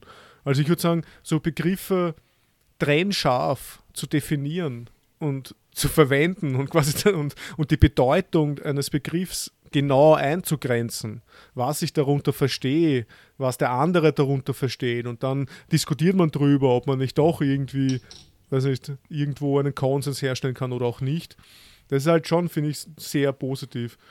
Und, und, konstruktiv, bevor die Leute, also es verhindert das aneinander vorbeireden viel genau. öfter. Genau, das ist von, von aneinander vorbeireden findet und auch ähm, es, es verhilft dazu einfach so diese Schwammigkeit äh, von, weiß nicht, von irgendwelchen Gedankenfetzen oder von irgendwelchen schwammig definierten ja. Wörtern und so einfach klar zu machen. Und mhm. ja, klar, wie du, wie du sagst, diese ganze Kommunikationsschwierigkeiten können auch irgendwie nicht, bearbeitet und behoben werden, wenn man irgendwie mal versucht, äh, klare Begriffsgrenzen aufrecht zu bewahren. Hm. Ja. Hm. Seht, ihr, seht ihr die Einschätzung auch so? Ist das geil oder? Ja, es ist auf jeden Fall geil. Man muss halt auch beachten, dass es auch ein Machtinstrument ist, wenn ich dich frage, wie definierst du Punkt, Punkt, Punkt. Also die Person, die fragt, ist natürlich immer zuerst die, die die andere in den Erklärungsnotstand bringt, das dann zu sagen. Aber nichtsdestotrotz gebe ich dir generell und zumindest in, meinem Alt, in meiner Alltagspraxis unbedingt recht. Also es lässt sich einfach sehr viel an also ich weiß nicht, manche Leute wollen halt einfach streiten oder so. Und selbst denen kann man dann den Wind aus den Segeln nehmen, indem man zumindest mal die Begriffe klärt, um die es überhaupt geht oder so. Und sie dann halt nach und nach mal reinnimmt ins eigene Boot sozusagen. Mhm. Auch wenn es nur darum geht, das Boot dann zu versenken. Aber besser ist es trotzdem. Ja, ja ich, ich stimme dann auch zu. So eine Art begriffliche Grenzziehung ist, ja, auf jeden Fall. Es, es, es ist halt die Frage, wie weit es gehen kann. Ja, eh, voll. Kann man alles so das habe ich mich auch gerade gefragt. Also ich glaube nicht, dass man ein Hauptwerk mit 300 Seiten Grenz, also Begriffsgrenzziehung ziehen, äh, schreiben kann, ohne dass es dann wieder, ich weiß nicht, ins UFO-Lose dann sich bewegt. Aber trotzdem wäre es halt einfach besser, oder? Also ich habe mir das schon so oft gedacht und ich meine, jetzt, jetzt sind wir eh zu dritter. Also ähm, Sein und Zeit da wäre am Anfang einfach mal schön gewesen, oder? Wenn er, wenn er seine Begriffe verflucht nochmal definiert, klar und voneinander abgrenzt und so und nicht nur zwischendurch immer mal wieder, so dass ich ständig suchen muss. Ja. Also, das stimmt, ja. Ja, ja stimmt. Also wenn's zu, wenn man es nicht macht oder es zu uferlos wird, dann wirkt das auch teilweise wie ein, eigentlich, wenn man, wenn man eher geübt ist im Umgang mit solchen Denken, eigentlich wie ein billiger Taschenspielertrick. Also da kennen wir, glaube ich, eh auch ein paar Autoren, die das sozusagen verwenden. Ja, was halt auch schön ist irgendwie. Also ich meine, wenn ich in der richtigen Stimmung bin, habe ich eh nichts dagegen. Also eh, mich, mich eh. so, aber ja. ja. Hm. Es ist halt der Anspruch, mit dem die Leute da rangehen, an das, was sie rangehen, letzten Endes, nehme ich an. Mhm. Aber ich denke schon, denk schon, dass Heidegger aber relativ äh relativ stringent sich an, an den Bedeutungen hält, glaube ich. Mhm. Ich meine, er macht am Anfang vielleicht nicht immer so ganz sich scholastisch irgendwie so Begriffsdefinitionen und sagt, das und das verstehe ich das und das und das. Also der macht das ja eher irgendwie so, man kann es vielleicht schön verschön, verschönigen, indem man sagt, ja, äh, performativ oder so im Text äh, gibt er diesen Begriffen ihre Bedeutungen oder sowas. Aber er bleibt ja dann schon relativ äh, stringent dran, wenn er, weiß nicht, wenn er Unterscheidung macht zwischen Existenz und Existenzial oder weiß ich nicht, solche, solche Sachen, dann, dann bleibt mhm, er da. Also kategorial, existenzial. Dies, dies, ja. dies, diese Dinge zumindest eh, die ziehen sich ja durch. Und äh, ich möchte jetzt auch kundtun, dass ich euch generell, also ich meine, dass ich jetzt in der Position bin, Angriffe auf Heidegger zu verteidigen, da ich eigentlich der Einzige war. Der, naja, wurscht. Also okay. nie wieder werde ich jetzt da, nein, aber ähm, ja, also ich meine, ich fände es nur trotzdem schön manchmal und da ist es, ist es jetzt eh nicht allein Heidegger, keine Ahnung, da gibt es eh, also wie Gorg auch gesagt hat, zig andere Kandidaten und Kandidatinnen dafür, aber so eine Art von stringentem Glossar wäre halt einfach schon schön. Also ich meine, ähm, bei Kant gibt es ja da einige Versuche, also dies, dies, dies, dieses Eisler-Lexikon oder sowas und die sind ja auch, also ich meine, Kant ist ja da genauso wenig gut in dem Sinne, der verwendet die auch, wie er gerade will oder so. Mhm. Also nicht, nicht, nicht total, aber so, so eine, eine ein eindeutige Definition eines Begriffs zu finden, ist halt relativ schwer.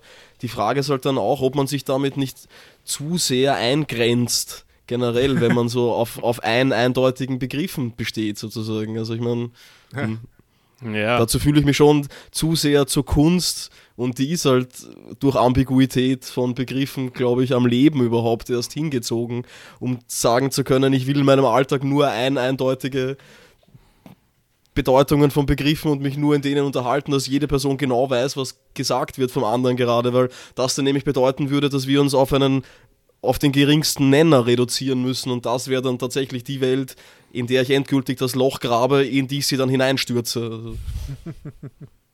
Ja. Ja, stimmt schon. Ich meine, kann schon sagen.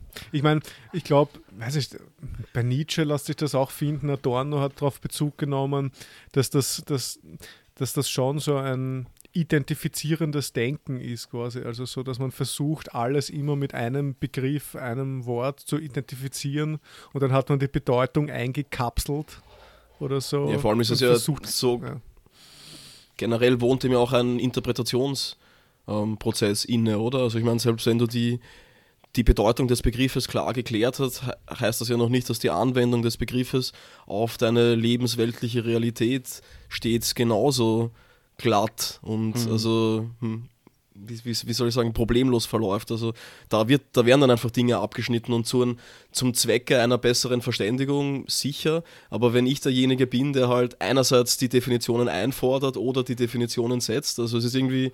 Hm, ich weiß nicht, also, ja, um es kurz zu fassen, ich bin generell absolut bei dir, Dave, eh wie fast immer bei den Sachen, aber nicht, nichtsdestotrotz will ich mir halt auch das Recht auf die Freiheit der Verwendung von Begriffen bewahren. Also, aber natürlich in höchst egoistischem Sinne, wenn ich ähm, ehrlich bin, weil bei anderen Leuten möchte ich schon, dass sie gerade aussprechen, dass ich verstehe, was sie sagen oder so, aber ich will mir natürlich die Freiheit nehmen, das nicht tun zu müssen. Also. Ja, es ist durchaus ambivalent. Ich meine, wenn man dann wieder mit so, also mit Begriffen irgendwie zu tun hat, die irgendwie kontextuell multiple aufgeladen werden und dass dann man, man das Gefühl hat, beim, beim Lesen oder beim Interpretieren irgendwie ins Beliebige abzugleiten, ist das auch ähm, provokant. Aber ich weiß nicht, ob es eine positive Provokation ist halt, wenn das alles so verschwimmt halt. Da gab es ja mhm. eh mit diesen ganzen, da gibt es ja eh einen Haufen Probleme mit diesen ganzen postmodernen Denkern halt, die dann einfach eigentlich nur mehr beliebig irgendwo herumschippern eigentlich. Naja. so, das war jetzt eine Provokation. Ich, ich, ich kenne deinen, deinen, deinen, deinen Hass, Gorg soll ich das jetzt nennen, ja, auf Derrida. Aber auf vergrauen uns nicht unsere größte Zuhörerschaft. Okay. Die Derrida-Leserinnen und Leser. Also, genau. Ja, Ena, ich weiß auch nicht. Ich meine, es ist halt, Begriffe sind halt schon immer interpretationsbedürftig und so, aber es ist einfach, ich finde es so schön, wenn man sich mit Menschen unterhält, halt, unterhält die wissen, von was sie reden. Ich meine, das klingt so dumm, aber, ja, aber, ja, ja, aber, aber, aber weiß nicht, weil, die überhaupt eine, eine Stringenz in der Verwendung von Begriffen mhm. beherrschen, oder? Ja. Also, dass, dass ich sie jedes Malig anders auflade für einen Kontext oder sowas. Also, das, ähm, sehe ich sogar als legitim an, denke ich, weil man damit vielleicht sogar präziser sein kann. Also dass Begriffe nicht in jeder Situation und unter allen Umständen mhm. immer genau die, die gleiche Bedeutung haben müssen, aber dass sie zumindest in diesem einen Gespräch dieselbe Bedeutung ja. haben, das würde ich voraussetzen sozusagen. Also, ja. Also dass nicht dies, dieselben Leute denselben Begriff in derselben mhm. Situation auf zig verschiedene Arten mhm. verwenden, weil dann ist es tatsächlich einfach sinnlos zu reden irgendwann. Ja. Also. Ja. Ich bin da vor kurzem drüber gestolpert. Ähm, äh, über die Unterscheidung von Unbewusstsein und Unterbewusstsein. Und die Sache ist halt, es gibt, also psychoanalytisch, so von Freud-Seite, gibt es äh, den Terminus Unterbewusstsein nicht. Das hat sich einfach so äh, eingebürgert in den normalen Sprachgebrauch und dann so, ah, das war sicher in den Unterbewusstsein, haha und so. Aber das ist kein psychoanalytischer Begriff. Und, da, und da gibt es einfach das Unbewusstsein. Das, die, das, was halt, ja, das, was alles verdrängt wird und, was ich, und, und aus dem Bewusstsein quasi raus abgewehrt wird, ist dann ein Unbewusstsein. Und dann hat sie irgendwie so gemeint, diese Vortragende, so, ja, und wenn sie jemanden hören, der unterbewusst oder Unterbewusstsein, der, der sowas sagt, dann wissen sie, er gehört nicht zu uns. Ah, also im Sinne schön, gleich, mal, gleich mal irgendwelche Grenzen. Ja, ja na, ey, na klar, das, das war ja das, was du auch gemeint hast, mit, mit äh, dass das ein Machtinstrument ist auch natürlich. Aber, mhm. aber die, aber ich meine, in dem Kontext hat sie halt gemeint, so, sie gehört nicht in den Kreis der Psychoanalytiker oder Psychotherapeuten, weil der keine Ahnung hat, dass es dass es immer Unbewusstsein heißt und nicht Unterbewusstsein. Und ja und nein. Also ich meine, das, das ist, da ist nochmal die Frage, zu wem überhaupt gesprochen wird, oder? Also ich glaube, dass dieser Begriff einfach schon so, also hm, Eingang gefunden hat in sämtliche, also weiß nicht, den verstehen einfach die meisten sozusagen. Und wenn das Konzept jetzt dahinter, also das ist halt genau diese Unterscheidung auch zwischen zwischen signifikant und signifikat, oder? Also wenn man, wenn die Leute immer von, von dieser ähm, Sprachverrohung oder, oder Sprachverluderung sprechen, dass, dass sich die Leute nicht mehr ausdrücken können, jetzt die Jugendlichen, wenn sie sagen, also wenn sie keine Artikel mehr verwenden oder sowas, aber dem würde ich halt schon entgegenhalten, wenn sie sich auf das Gleiche beziehen, dann ist es weiß nicht, zwar schöner, wenn sie die meines Erachtens adäquaten Begriffe dafür verwenden, aber solange sie sich stringent mit ihren Signifikanten auf die Signifikate beziehen, dann wieso zum Teufel nicht, wenn dadurch Verständlichkeit hergestellt wird. Genauso wäre halt die Frage, also würde diese Person dann, die das gesagt hat, wenn sie in einem psychotherapeutischen Kontext tätig ist und versucht, ein Minimalverständnis der Theorie zu transportieren, um ihre, ähm, ihre methodische Herangehensweise dadurch zu rechtfertigen, was ich ja doch hoffe, dass auch getan wird in diesem Kontext, würde die dann auch auf das Wort unterbewusst verzichten, also nur in der Absicht, da möglichst korrekt zu sein, oder würde sie es verwenden, um eher verstanden zu werden? Ich glaube, sie würde einfach sagen, Unterbewusstsein gibt es nicht. Da, wir nennen das jetzt unbewusst. Ach so. aber, wenn, aber es, es, ist dann genau unterbewusst, also in diesem ja, es, es, es, in dem gängigen ja, Sinne. Ich glaube auch. Oder, ja. eben, oder also, ist das was anderes? Naja, also ich, ich denke, dass das sehr überlappend ist, die Bedeutung. Ich glaube, also das Ding ist ja, ich meine, das Ding ist, wir können jetzt nur im Alltagsgebrauch äh, von diesen Wörtern reden, weil es gibt keinen psychoanalytischen Gebrauch von unterbewusst. Das gibt es nicht, mhm. weißt du, ich meine? Und deswegen ja, ja. können wir, wir können nur sagen, im Alltagsgebrauch wird unterbewusst und unbewusst relativ deckungsgleich verwendet, glaube ich. Und dann wird der Hinweis genügen zur Verständlichkeit, dass ich sage, ähm, also wir hier in dem Rahmen, wir sagen einfach, wir nennen das einfach unbewusst und nicht unterbewusst. Und alle wissen, was damit gemeint ist. Aber ich, ja. Aber, es, aber es, äh, ich meine, die Sache ist halt schon, es wenn man sich mit Freud und oder mit, was ich, mit Literatur zum Unbewusstsein beschäftigt, dann hat man schon relativ schnell ähm, sich auch gewöhnt an den Sprachgebrauch, Unbewusstsein und unbewusst. Und man merkt dann einfach, wenn jemand unterbewusst sagt, liegt es nahe, dass der nicht so viele Freud-Bücher gelesen hat. Also, ich, mhm. also rein heuristisch würde ich da schon sagen, dass, dass er da durchaus recht hat, dass er nicht zu uns gehört. Also. Das ist genau dann diese, also warte, wie ist das, der von Polenz oder so hat einen ähm, Artikel geschrieben über den, ähm, den universitären Sprachgebrauch oder so ähnlich, also halt und meinte, das wäre so, also eh fast schon in so ähm, Adorno-Richtung gehend, dass solche Wörter wie strukturell, dass ich ja liebe oder sowas, dann mehr Zugehörigkeit ausdrücken, als jetzt tatsächlich äh, Inhalt beschreiben, ja. sozusagen. Aber ja. gut, das, will, das geht jetzt ein bisschen Fall, zu weit wahrscheinlich. Ja, na, das stimmt auf jeden Fall. Und es ist aber auch so, glaube ich, dass äh, ein, ein, ein, ein wichtiges ein Merkmal von Wissenschaft ist die Ausbildung eines Fachjargons. Und das ist, glaube ich, genau das, was man kritisieren kann von außen. Was ich, wenn man sagt, ja, die reden alle über irgendwelche abstrakten Sachen. Aber ich glaube trotzdem, dass es ein, also dass eine Disziplin in den Rang der Wissenschaft überhaupt erhoben werden kann, muss ein Fachjargon ausgebildet haben. Und das bedeutet, du musst Begriffe verwenden, die nicht nur alltagssprachliche Bedeutung haben und nicht nur alltagssprachlich definiert sind. Weil sonst ist es keine Wissenschaft, sondern eben Alltagssprache. Weiß ich nicht, das, ich würde ja. schon, da würde ja. würd ich halt ja. Grenzen ziehen. Man kann sagen, das ist schlecht oder nicht oder unnötig oder was ich, aber, aber wenn man so ein, sowas wie Wissenschaften haben will, dann glaube ich, braucht man auch ein Fachjargon. das auf jeden Fall. Aber ich glaube, man kann es nicht an einzelnen, an, an, der Verwendung einzelner Begriffe aufhängen, ob der jetzt sozusagen Community-Member oder Mitglied sein kann oder nicht halt. Ist halt, ja. Ist halt genauso ja. gefährlich halt. Ja, ich meine, ja. Stimmt. Im Sprachgebrauch halt. Kommt halt drauf an, was, ja, wie, wie, man das, wie man das überhaupt verwendet. Viel wichtiger wäre ja nicht, ob man sagt unterbewusst und unbewusst, sondern ob man es richtig verwendet. Also, ja, also und ob, ob das Konzept ob, ob, klar ist. Ja. Also, was auch also immer das, das sein soll. Mit, mit, mit Signifikant und Signifikat, ja. also das ist halt dass das richtig, also dass überhaupt eine Verbindung besteht, dass Konzepte bestehen, die adressiert werden können, wie sie adressiert werden, ja. ist dann im Endeffekt also, weiß nicht, ob die Leute jetzt Artikel verwenden oder nicht, ist mir im Endeffekt wurscht. Also solange, ja. Ja, solange ihnen konzeptuell nichts des Lebens ja. verloren geht oder sowas. Aber ja, also, hm. Gut. Auf jeden Fall eine, eine positive Kraft der Grenzen. Ist schön auch, weil das auch meine dritte Frage eigentlich genau trifft. Aber ich, ich glaube, Gorg ist noch vor mir dran. Ja, sehr schöner Satz. Ich habe eigentlich auch noch eine Frage zur positiven Kraft der Grenzen. Das ist anscheinend zufällig Deckungsgleichheit. Ich wollte eigentlich fragen, ob, ob sozusagen von, heraus, von draußen herangetragene Zeitgrenzen oder, oder Deadlines, Abgabetermine am Projekt ähm, Abschlusstermine und so weiter halt sozusagen die eigene Produktivität erhöhen können, wenn ich da sozusagen nochmal von außen und nicht nur aus mich selbst heraus mich erfinden muss und produktiv sein muss. Also im besten Fall richte ich die Gewehrläufe mir selbst in den Nacken, aber ich brauche die Gewehrläufe. Also, ja. ja, also, die auf mich gerichtet Ich würde auch sagen.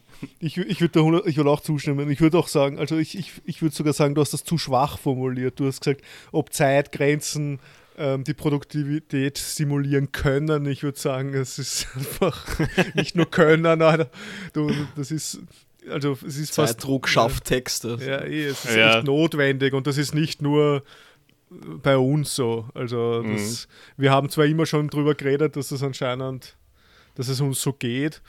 Aber ich habe das jetzt immer öfter auch schon gehört, auch was ich auch in der Journalismusbranche oder keine Ahnung, was immer, wenn es darum geht, irgendwie etwas zu schaffen, auch ein Stück weit vielleicht kreativ zu sein oder so, müssen Deadlines her, Grenzen her, weil du, weiß nicht, weil, weil es dich einfach zwingt, zu, einem Abschluss auch zu kommen.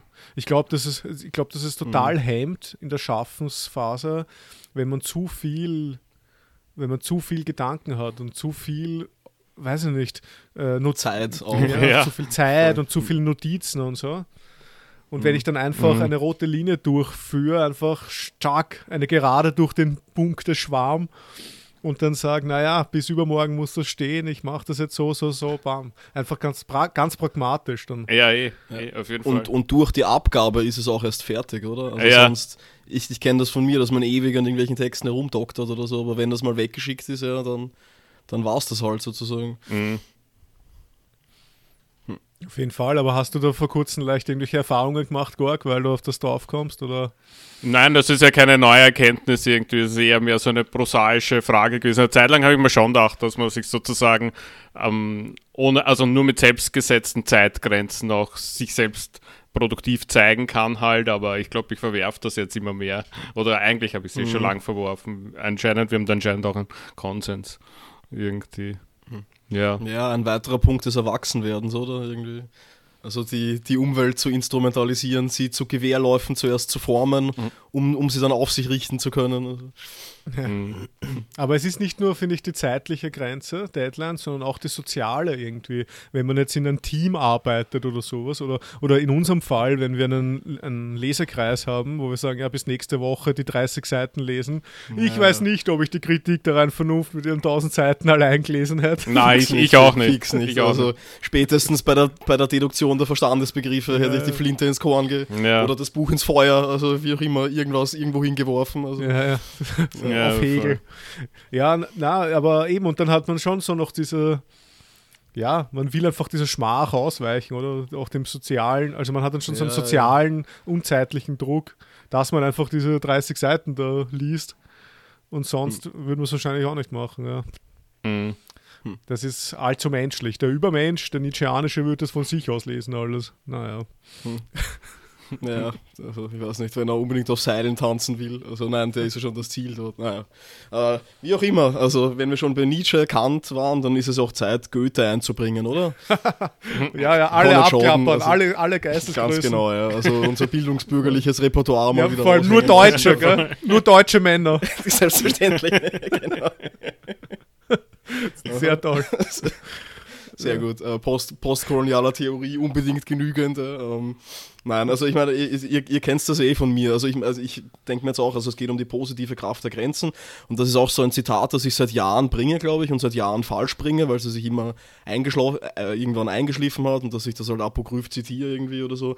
Und ich habe immer gesagt, nur in der Beschränkung lässt sich Freiheit finden oder so. Und ich habe jetzt mal recherchiert, das ist äh, zwar in einem Sonett von Goethe, aber nicht in das Sonett. Also Goethe hat so sich irgendwann mal zur Aufgabe gemacht, scheinbar so Gattungen zu produzieren und also äh, Texte von Gattungen zu produzieren und die dann mit dem Gattungsnamen zu überschreiben. Es gibt beispielsweise auch eine Novelle, die Novelle heißt und eigentlich ziemlich schlecht ist. Aber ähm, er hat auch ein Sonett, das Sonett heißt sozusagen. Und da kommt dieser Gedanke okay. zwar auch vor, aber richtig ausgebildet wird er dann mehr in dem Sonett Natur und Kunst. Und ähm, da möchte ich jetzt die beiden, ähm, ja, die beiden drei Verse, ich glaube Terzette, also Quartette und Terzette. Egal, also die, die letzten sechs Verse möchte ich da jetzt vorlesen. Und zwar, ähm, so ist's mit aller Bildung auch beschaffen. Vergebens werden ungebundene Geister nach der Vollendung reiner Höhen streben. Wer Großes will, muss sich zusammenraffen. In der Beschränkung zeigt sich erst der Meister und das Gesetz nur kann uns Freiheit geben. Und das ist für mich irgendwie so, was hat es damit auf sich irgendwie? Also von diesem, von dem Verhältnis zwischen Grenzen und Freiheit überhaupt. Also sind, sind die Grenzen nötig, um frei zu sein? Ist das leiwand oder ist das nur so eine Art von reaktionärer Bestätigungsstrategie des Status quo? Also das ist es irgendwie auch nicht. Also dafür ist Goethe wahrscheinlich schon zu sneaky, würde ich sagen. Aber was halt so die positiven die positiven Kräfte der Grenzen sind und jetzt nicht nur im Sinne von, von einem Übertritt, also dass Grenzen dazu da sind, übertreten zu werden, sondern tatsächlich, ähm, dass Grenzen dazu da sind, dass sich das Individuum innerhalb dieser Grenzen zu seinem Maximum hin entfalten kann. Also dass die, dass, dass, dass, dass die Grenzen auch für die Entfaltung selbst innerhalb ähm, des durch sie gesteckten Rahmens dienen. Und das ist halt lustig, weil das, also das Goethe da gerade ein Sonett wählt, weil das ja eigentlich, also wenn, wenn man Sonett hört, so, dann denkt man meistens, ja, das ist irgendein schwindliches Liebesgedicht oder so, aber das ist eigentlich so eine extrem harte ähm, Gedichtform mit strengen metrischen Regeln, also die 14 Verse, vier Strophen, Metrik und Reimschema ist fixiert, natürlich wird ein bisschen davon abgewichen oder so. Ärger noch im Distichon mit Hexameter und Pentameter. Also, dass man sich so diesen, diesen Grenzen unterwirft, um darin dann so große Meisterschaft zeigen zu können. Aber dann wiederum setzt das voraus, dass die Zuhörendenschaft überhaupt in der Lage ist, das einschätzen zu können. Also, da, dass sie quasi um die Grenzen weiß um überhaupt schätzen zu können, was innerhalb dieser Grenzen produziert wurde. Also ich kann mich erinnern, in der WG habe ich mal so einen ganzen Nachmittag damit zugebracht, ein, ein Distichon zu schreiben und in meinem Zimmer hat es extrem nach Zigaretten gestunken, weil ich den ganzen Tag nur geraucht habe, um, um das zu schreiben. Und dann bin ich rausgekommen und wollte das produzieren und äh, wollte das ähm, präsentieren und habe es hergezeigt voller Stolz und die Reaktion war, war so nach dem Motto, ja, das sind eh zwei schöne Sätze, Klaus. Also und äh, auf das Reimschema und alles, auf das ich da, also meinen, also den Hebungsprall und alles wollte, was, was ich da herausarbeiten wollte, war halt dann irgendwie nicht so wirklich drinnen und das, das Ganze geht extrem gestört. Also wenn mit, also wenn wir bei Sonetten bleiben wollen, es gibt ähm, so einen Sonettenkranz, das sind 14 plus ein Sonett. Ähm, Wobei die letzte Zeile des ersten Sonetts immer die erste Zeile des nächsten Sonetts ist und die letzte Zeile des 14. Sonetts die erste Zeile des, also die letzte Zeile des, nein, die erste Zeile des ersten Sonetts ist und das 15. Sonett nur aus den letzten Zeilen der 14 vorher, vorhergehenden Sonette besteht. Geil. Also was halt so total gestörte Reglementierung des Ganzen ist, aber gleichzeitig zeigt sich darin, dann würde ich schon auch sagen, also wenn man sich diesen Orgendingen unterwirft und dann trotzdem etwas Großes und Schönes produziert, ob das dann nicht noch viel ärger ist, als wenn ich mir überhaupt keine Grenzen setze und einfach irgendwas mache. Also, hm. Ja. Ja, also in normalen Podcasts, wo wir zu zweit sind, müsste ich jetzt irgendwas herumstammeln, aber so verweise ich einfach auf Gorg. was? Ich habe ich, ich hab gerade überlegt, was ich antworten soll. Und ich glaube, es geht darum, dass man. Hm, ähm, ich glaube, es geht um klug gesetzt, gesetzte Grenzen, oder? Also bei Grenzen, hinter denen man merkt, dass sozusagen eine, eine Überlegung oder ein ganzes, ein ganzes Set an Überlegungen dahinter steht. Also das Sonettenkranz dürfte ja, also wir haben ihn, glaube ich, auch schon mal thematisch behandelt. Das ist, glaube ich, schon ein paar Jahre her. Also, also er hat ja wirklich strenge, strenge, strenge Regeln, strenge Grenzen, wenn man so möchte, halt in, innerhalb dessen man sich bewegen muss und bringt eigentlich, ähm, und das ist ja auch das Interessante, wo auch ähm, die Grenzsetzung mit der Kunst verschmelzen kann, eben, also es ist irgendwie so eine Art so ein Kristallisationspunkt.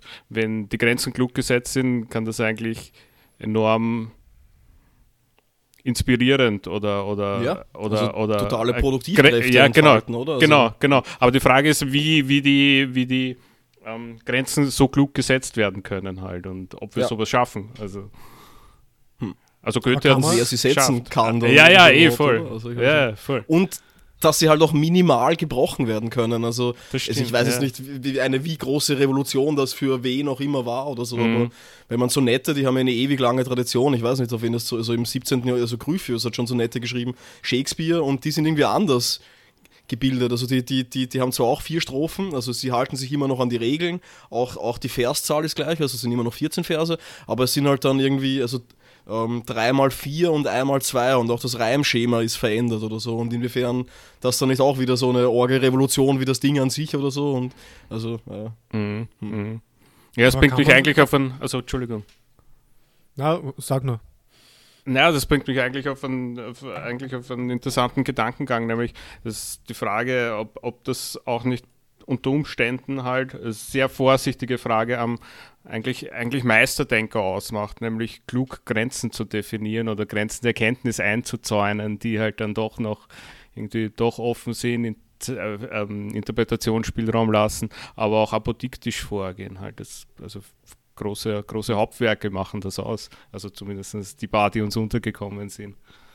Aber gleichzeitig das Potenzial der Überschreitung, oder? Ja, so eine, ja. eine Brotkrumenspur legen, ja, die die ja, Nachgeborenen dazu auffordert, über das nachzudenken, was man da eigentlich fabriziert hat. Also, mhm. Ich weiß nicht, Kant wäre nicht so rezipiert, glaube ich, wäre er klarer gewesen. Also.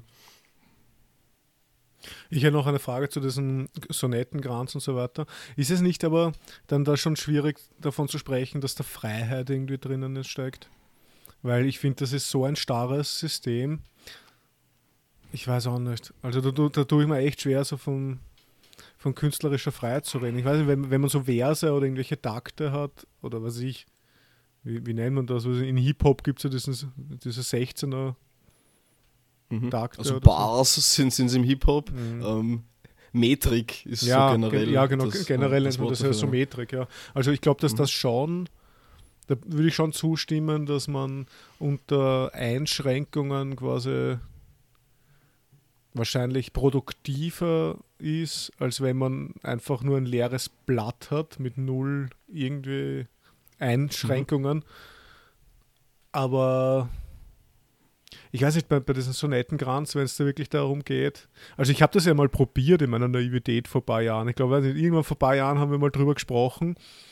Und ich habe mir mal überlegt, ob ich das mal, und ich habe das relativ bald aufgeben, weil das wirklich, das mhm. ist, das ist mehr Mathematik oder so. Ja, als, ja, ja, als, als also kreat mein, kreative Freiheit oder so. Mhm. Da würde ich auch Gorg recht geben, dass die Grenzen halt klug gesetzt sein müssen. Also ich schreibe auch keine, keine Sonette und ich werde nie wieder in meinem Leben ein Distichon verfassen, aber, hm. aber so generell ist es sicher, also ja, eh, eh wie du gesagt hast, das leere Blatt ist der Feind. Also mhm. ich meine, ich, ich muss vorab zumindest mal irgendwelche Gattungsgrenzen wahrscheinlich einfach einziehen, um überhaupt die Möglichkeit der Produktivkraft zu schaffen, also um die Möglichkeit des ersten Wortes erst in die Welt zu setzen. Also. Ja, ja, ja.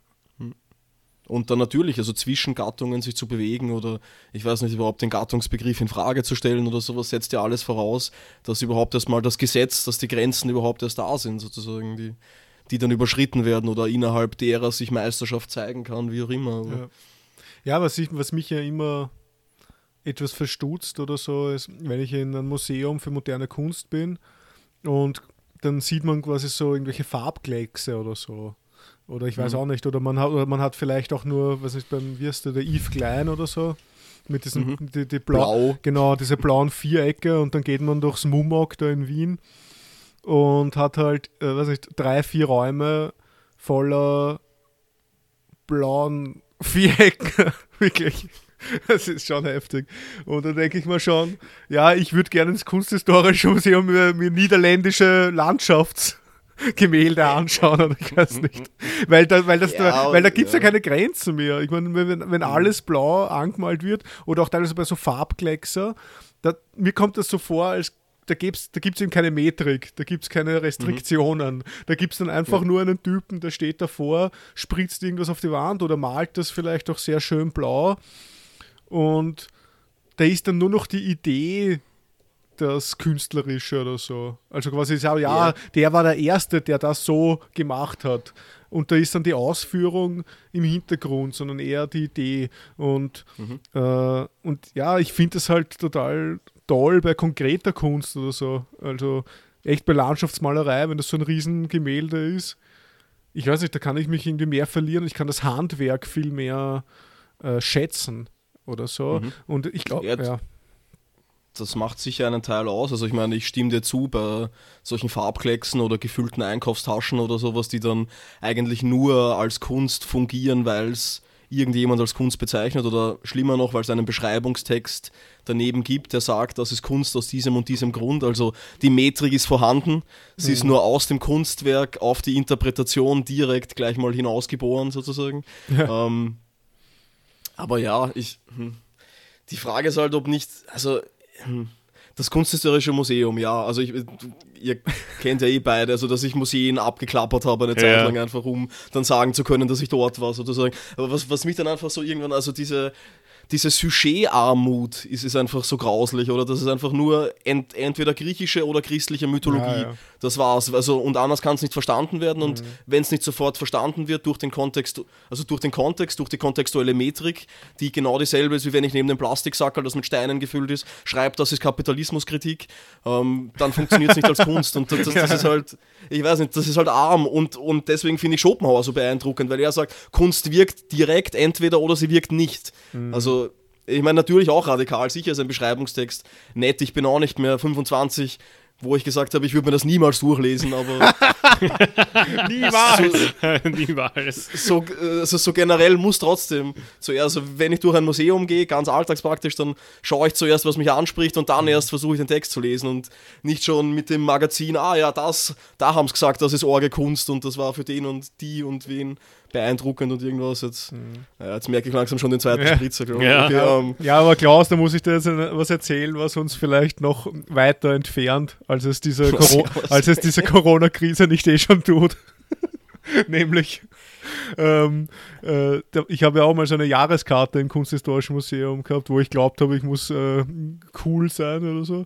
Und dann habe ich mir sehr gerne einen Audioguide dazu genommen. Ich weiß eh. Und dann, das ist, das und dann ist keine Überraschung. Das habe ich nicht gewusst. Für mich ist das schon eine Überraschung. ja. und für unsere werte Zuhörerschaft auch vielleicht. Also ja, ich habe mir mal einen, einen Audioguide dann um 2 Euro dazu, weil normal kostet 4 Euro bei der Jahresmitgliedschaft und 2 Euro. Und dann, ja, so, dann, und dann, wenn man beim Kunsthistorischen Museum dann reingeht und dann gleich rechts in die ägyptische Sammlung, was wir da alles was zusammengefladert haben in der Vergangenheit. Und dann kommt man da rein und man hat ein Sarkophag oder man hat irgendwelche tollen Sachen, da wirklich Plastik, also, also so, wo man herumgehen kann und sich das von allen Seiten anschauen kann. Und es ist einfach geil, weil ich, ich kann damit nichts anfangen. Das ist halt irgendein Sarkophag, keine Ahnung. Und dann hörst du dazu die, was ich, der wurde 3000 vor irgendwas und dann bla und da wurde der und der begraben und sie haben da immer so kleine Figuren mitgegeben, die den beschützen am Weg ins Jenseits oder was weiß ich. Und man hat diese Informationen während man um die Objekte herumgeht.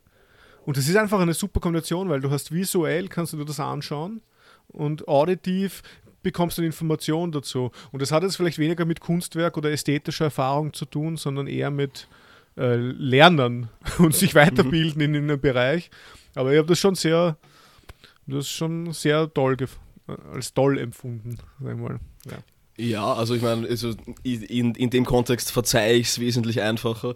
Ähm, ich, ich würde auch sagen, dass man so, auch wenn das jetzt keine Grenze ist, die man absolut scharf ziehen kann.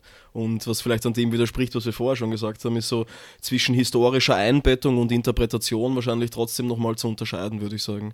Also, dass du was ein Kunstwerk in einem historischen Kontext für weiß nicht, ähm, Reaktionen hervorgerufen hat, was für Einflüsse es geweckt hat und, und sowas mag alles wichtig sein, aber trotzdem ist für mich zuerst, also das kann ich auch auf Wikipedia nachlesen, das muss ich nicht im Museum machen sozusagen. Also ich meine, das interessiert mich bei Dingen, die mich so, die mich so ansprechen, wie sie halt sind. Und natürlich ist das dann auch historisch kontingent und auch, ja, Pfui Teufel, kulturell kontingent, aber.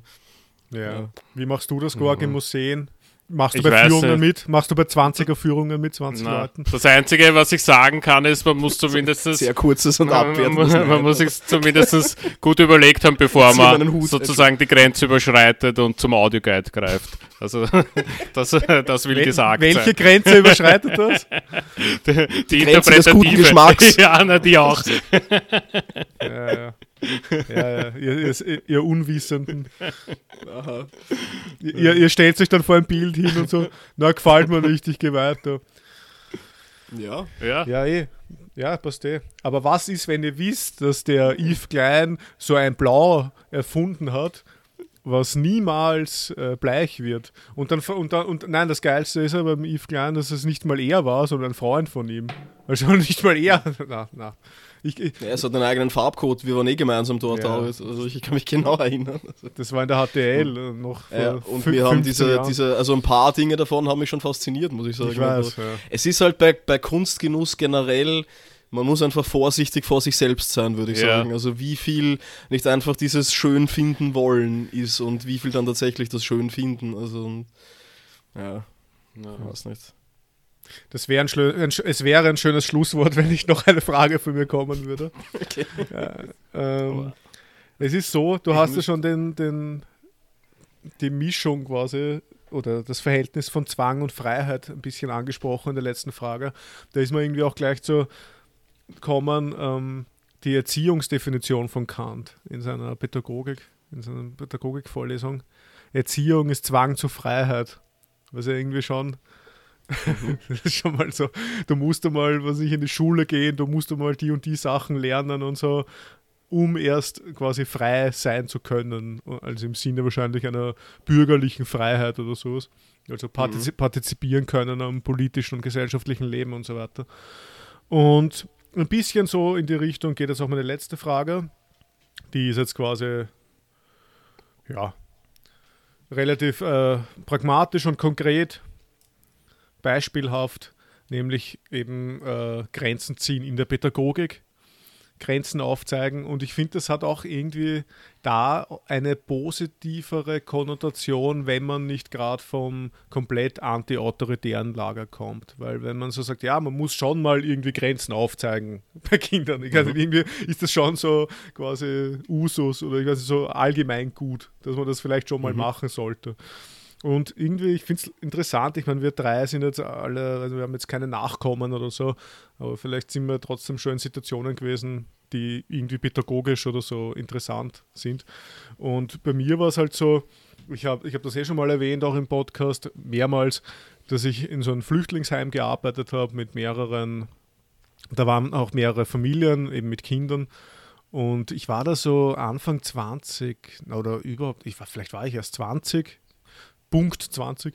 Und da, ich weiß nicht, ich habe mir echt schwer da am Anfang mit so, weiß nicht, wenn so zehn fremde Kinder auf einmal ins Büro reinkommen. Ich war halt Portier und ich habe dann relativ schnell die Übersicht und die Kontrolle verloren und die waren dann irgendwie am Tisch und sind herumkupft und keine Ahnung was und haben das Telefon genommen und ich habe dann irgendwie bin ich dann relativ äh, laut worden oder so und habe gesagt, sie sollen alle rausgehen und haben mir dann irgendwie so überlegt, okay, ich muss das das nächste Mal anders handeln. Und dann habe ich eben begonnen damit, ja, irgendwie autoritärer zu sein, aber irgendwie so, also im Sinne von, ich ziehe Grenzen. Ich sage so, ja, macht das und das und keine Ahnung, das geht nicht, hey, hör auf und quasi schon früher einfach selbstbewusst quasi einfach sagen, hey, hör auf mit dem. Und es hat dann recht gut mhm. funktioniert und sie haben mich auch noch immer sehr gern gehabt. Also es war jetzt nicht so, dass ich der autoritäre Bastard war oder sowas, aber es war einfach, es war einfach notwendig, Grenzen zu ziehen. Und also es war das, das ganze Leben von uns war um einiges einfacher. so mhm. als bei dir. Und das ist einfach so, weiß ich, meine Frage wäre jetzt vielleicht so, muss in, muss in der Erziehung immer so ein gewisses Maß an Autoritarismus quasi mitschwingen? Weil ich glaube schon, ja, ja, gut, ich, ich bin jetzt mal langsam. Ja, aber pff, hm, was hat das mit Grenze zu tun? Also ich verstehe sozusagen den Kontext zur Grenze nicht. Also außer, dass sie in einem. Kontext rhetorisch gesetzt wird und sanktioniert wird halt. Also du als Grenzaussprechender halt oder weiß ich nicht. Ja, genau. Also, also wenn ich zum Beispiel sage, was ich, wenn so ein siebenjähriger Bursche reinkommt ins Büro und auf den Tisch raufhupft und herumtanzt, dann wäre das quasi eine Grenzüberschreitung. Und ich müsste dann davor wahrscheinlich, ich müsste einfach davor die Grenzen setzen und sagen, hey, das geht nicht. Du kannst dich nicht so verhalten. Du kannst nicht auf den Tisch rauf. Du kannst mich auch nicht irgendwie schimpfen. Du kannst das und das nicht machen. Du musst halt aufzeigen, du musst Verhaltensgrenzen aufzeigen im Endeffekt oder so. Ja, aber seltsamerweise sind die da auch Grenzen gesetzt halt. Die sind halt auch vorgegeben. Also du kannst ja auch nicht beliebig halt dann damit umgehen halt. Das ist so eine Grenzpotenzierung irgendwie oder eine Art Grenzabhängigkeitsnetz, so wie ich das verstehe. Hm. Ja, na klar, also. Ja. Oder willst also, du, also salopp gesagt, du darfst ihn jetzt nicht runterziehen oder schlagen oder so. Also das ist ja nicht drinnen. Hm. Also das wäre vielleicht eher das Resultat davon, wenn man keine Grenzen gesetzt hat, oder? Also, also dass man dann so agieren muss. Also ich weiß ja auch nicht, keine Ahnung, ich bin beileibe kein Pädagoge und ich will ich keiner sein, niemals im Leben.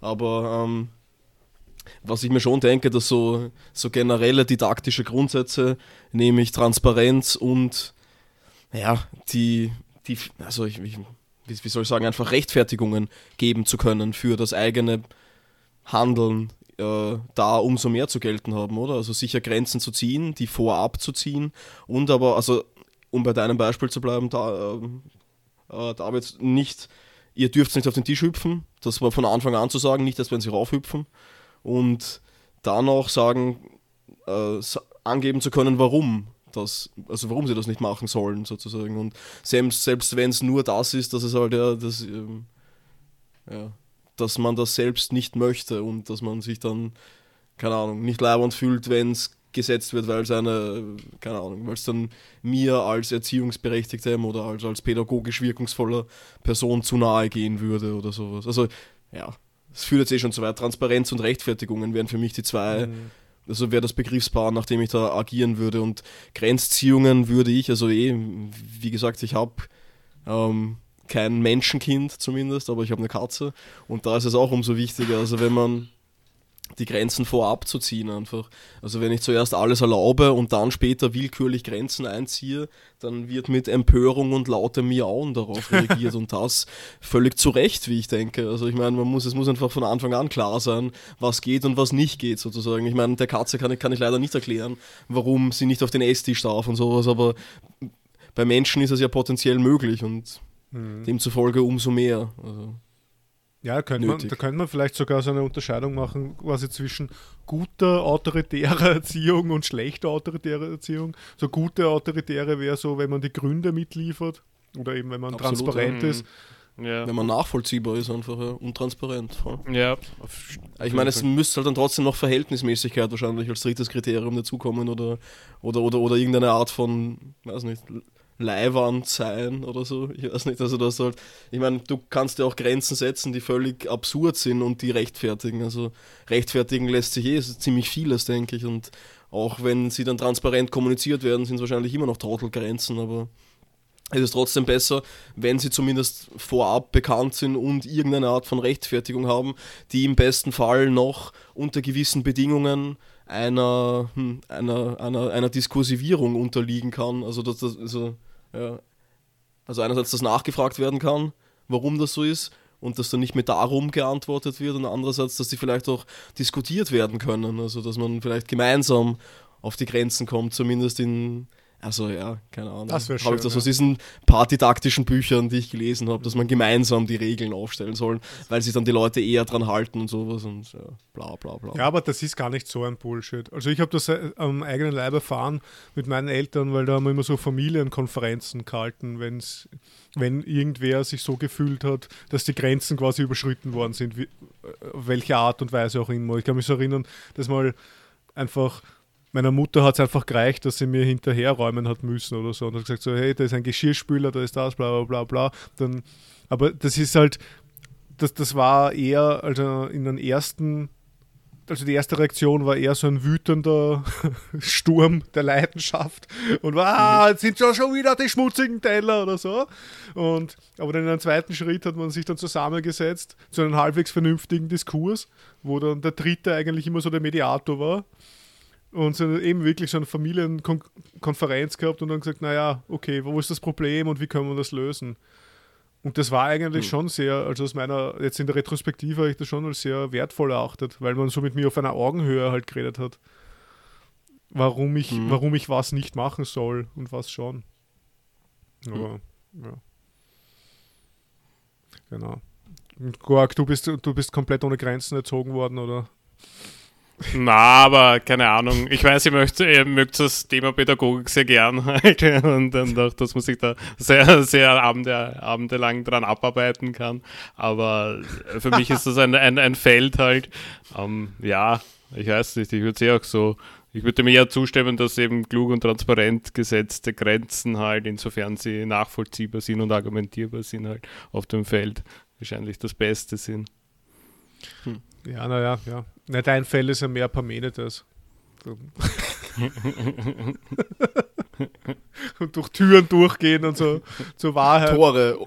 Ja, und, und unsere Zeitgrenzen haben wir ja absolut gesprengt. Ja, die haben wir gesprengt. Also, also ja.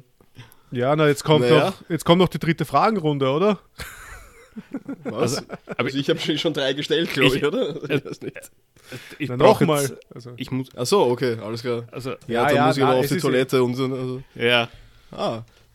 Passt. Nein, äh, wir werden das da, glaube ich, gut sein lassen, oder? Also, ich meine, das ja, war, ein, war ein sehr angenehmes Gespräch und sicher, also mit Abstand das längste. Also, wir haben fast um eine halbe Stunde länger gesprochen, als wir es ansonsten tun. Ähm, ja. ja. genau. Gut. Dann vielen Dank, Gorg, dass du da vorbeigeschaut hast bei uns. Ja, danke fürs Gespräch.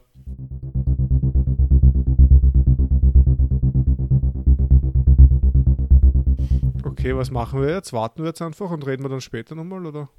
Nein, ich glaube, wir drücken einfach auf Stopp, oder? Also. Hast du schon auf Stopp gedrückt? Nein, noch nicht. Hast du schon? Nein. okay. Machen wir jetzt noch einen Zweier-Podcast. Also jetzt, jetzt mache ich also, Stopp. Also, hallo, herzlich willkommen. mit dem Lachen enden. Also herzlich willkommen bei äh, drei Antworten zu zweit. Genau, Heutiges ja. also, Thema ist äh, Grenzen. Nein, Toiletten ist das Thema.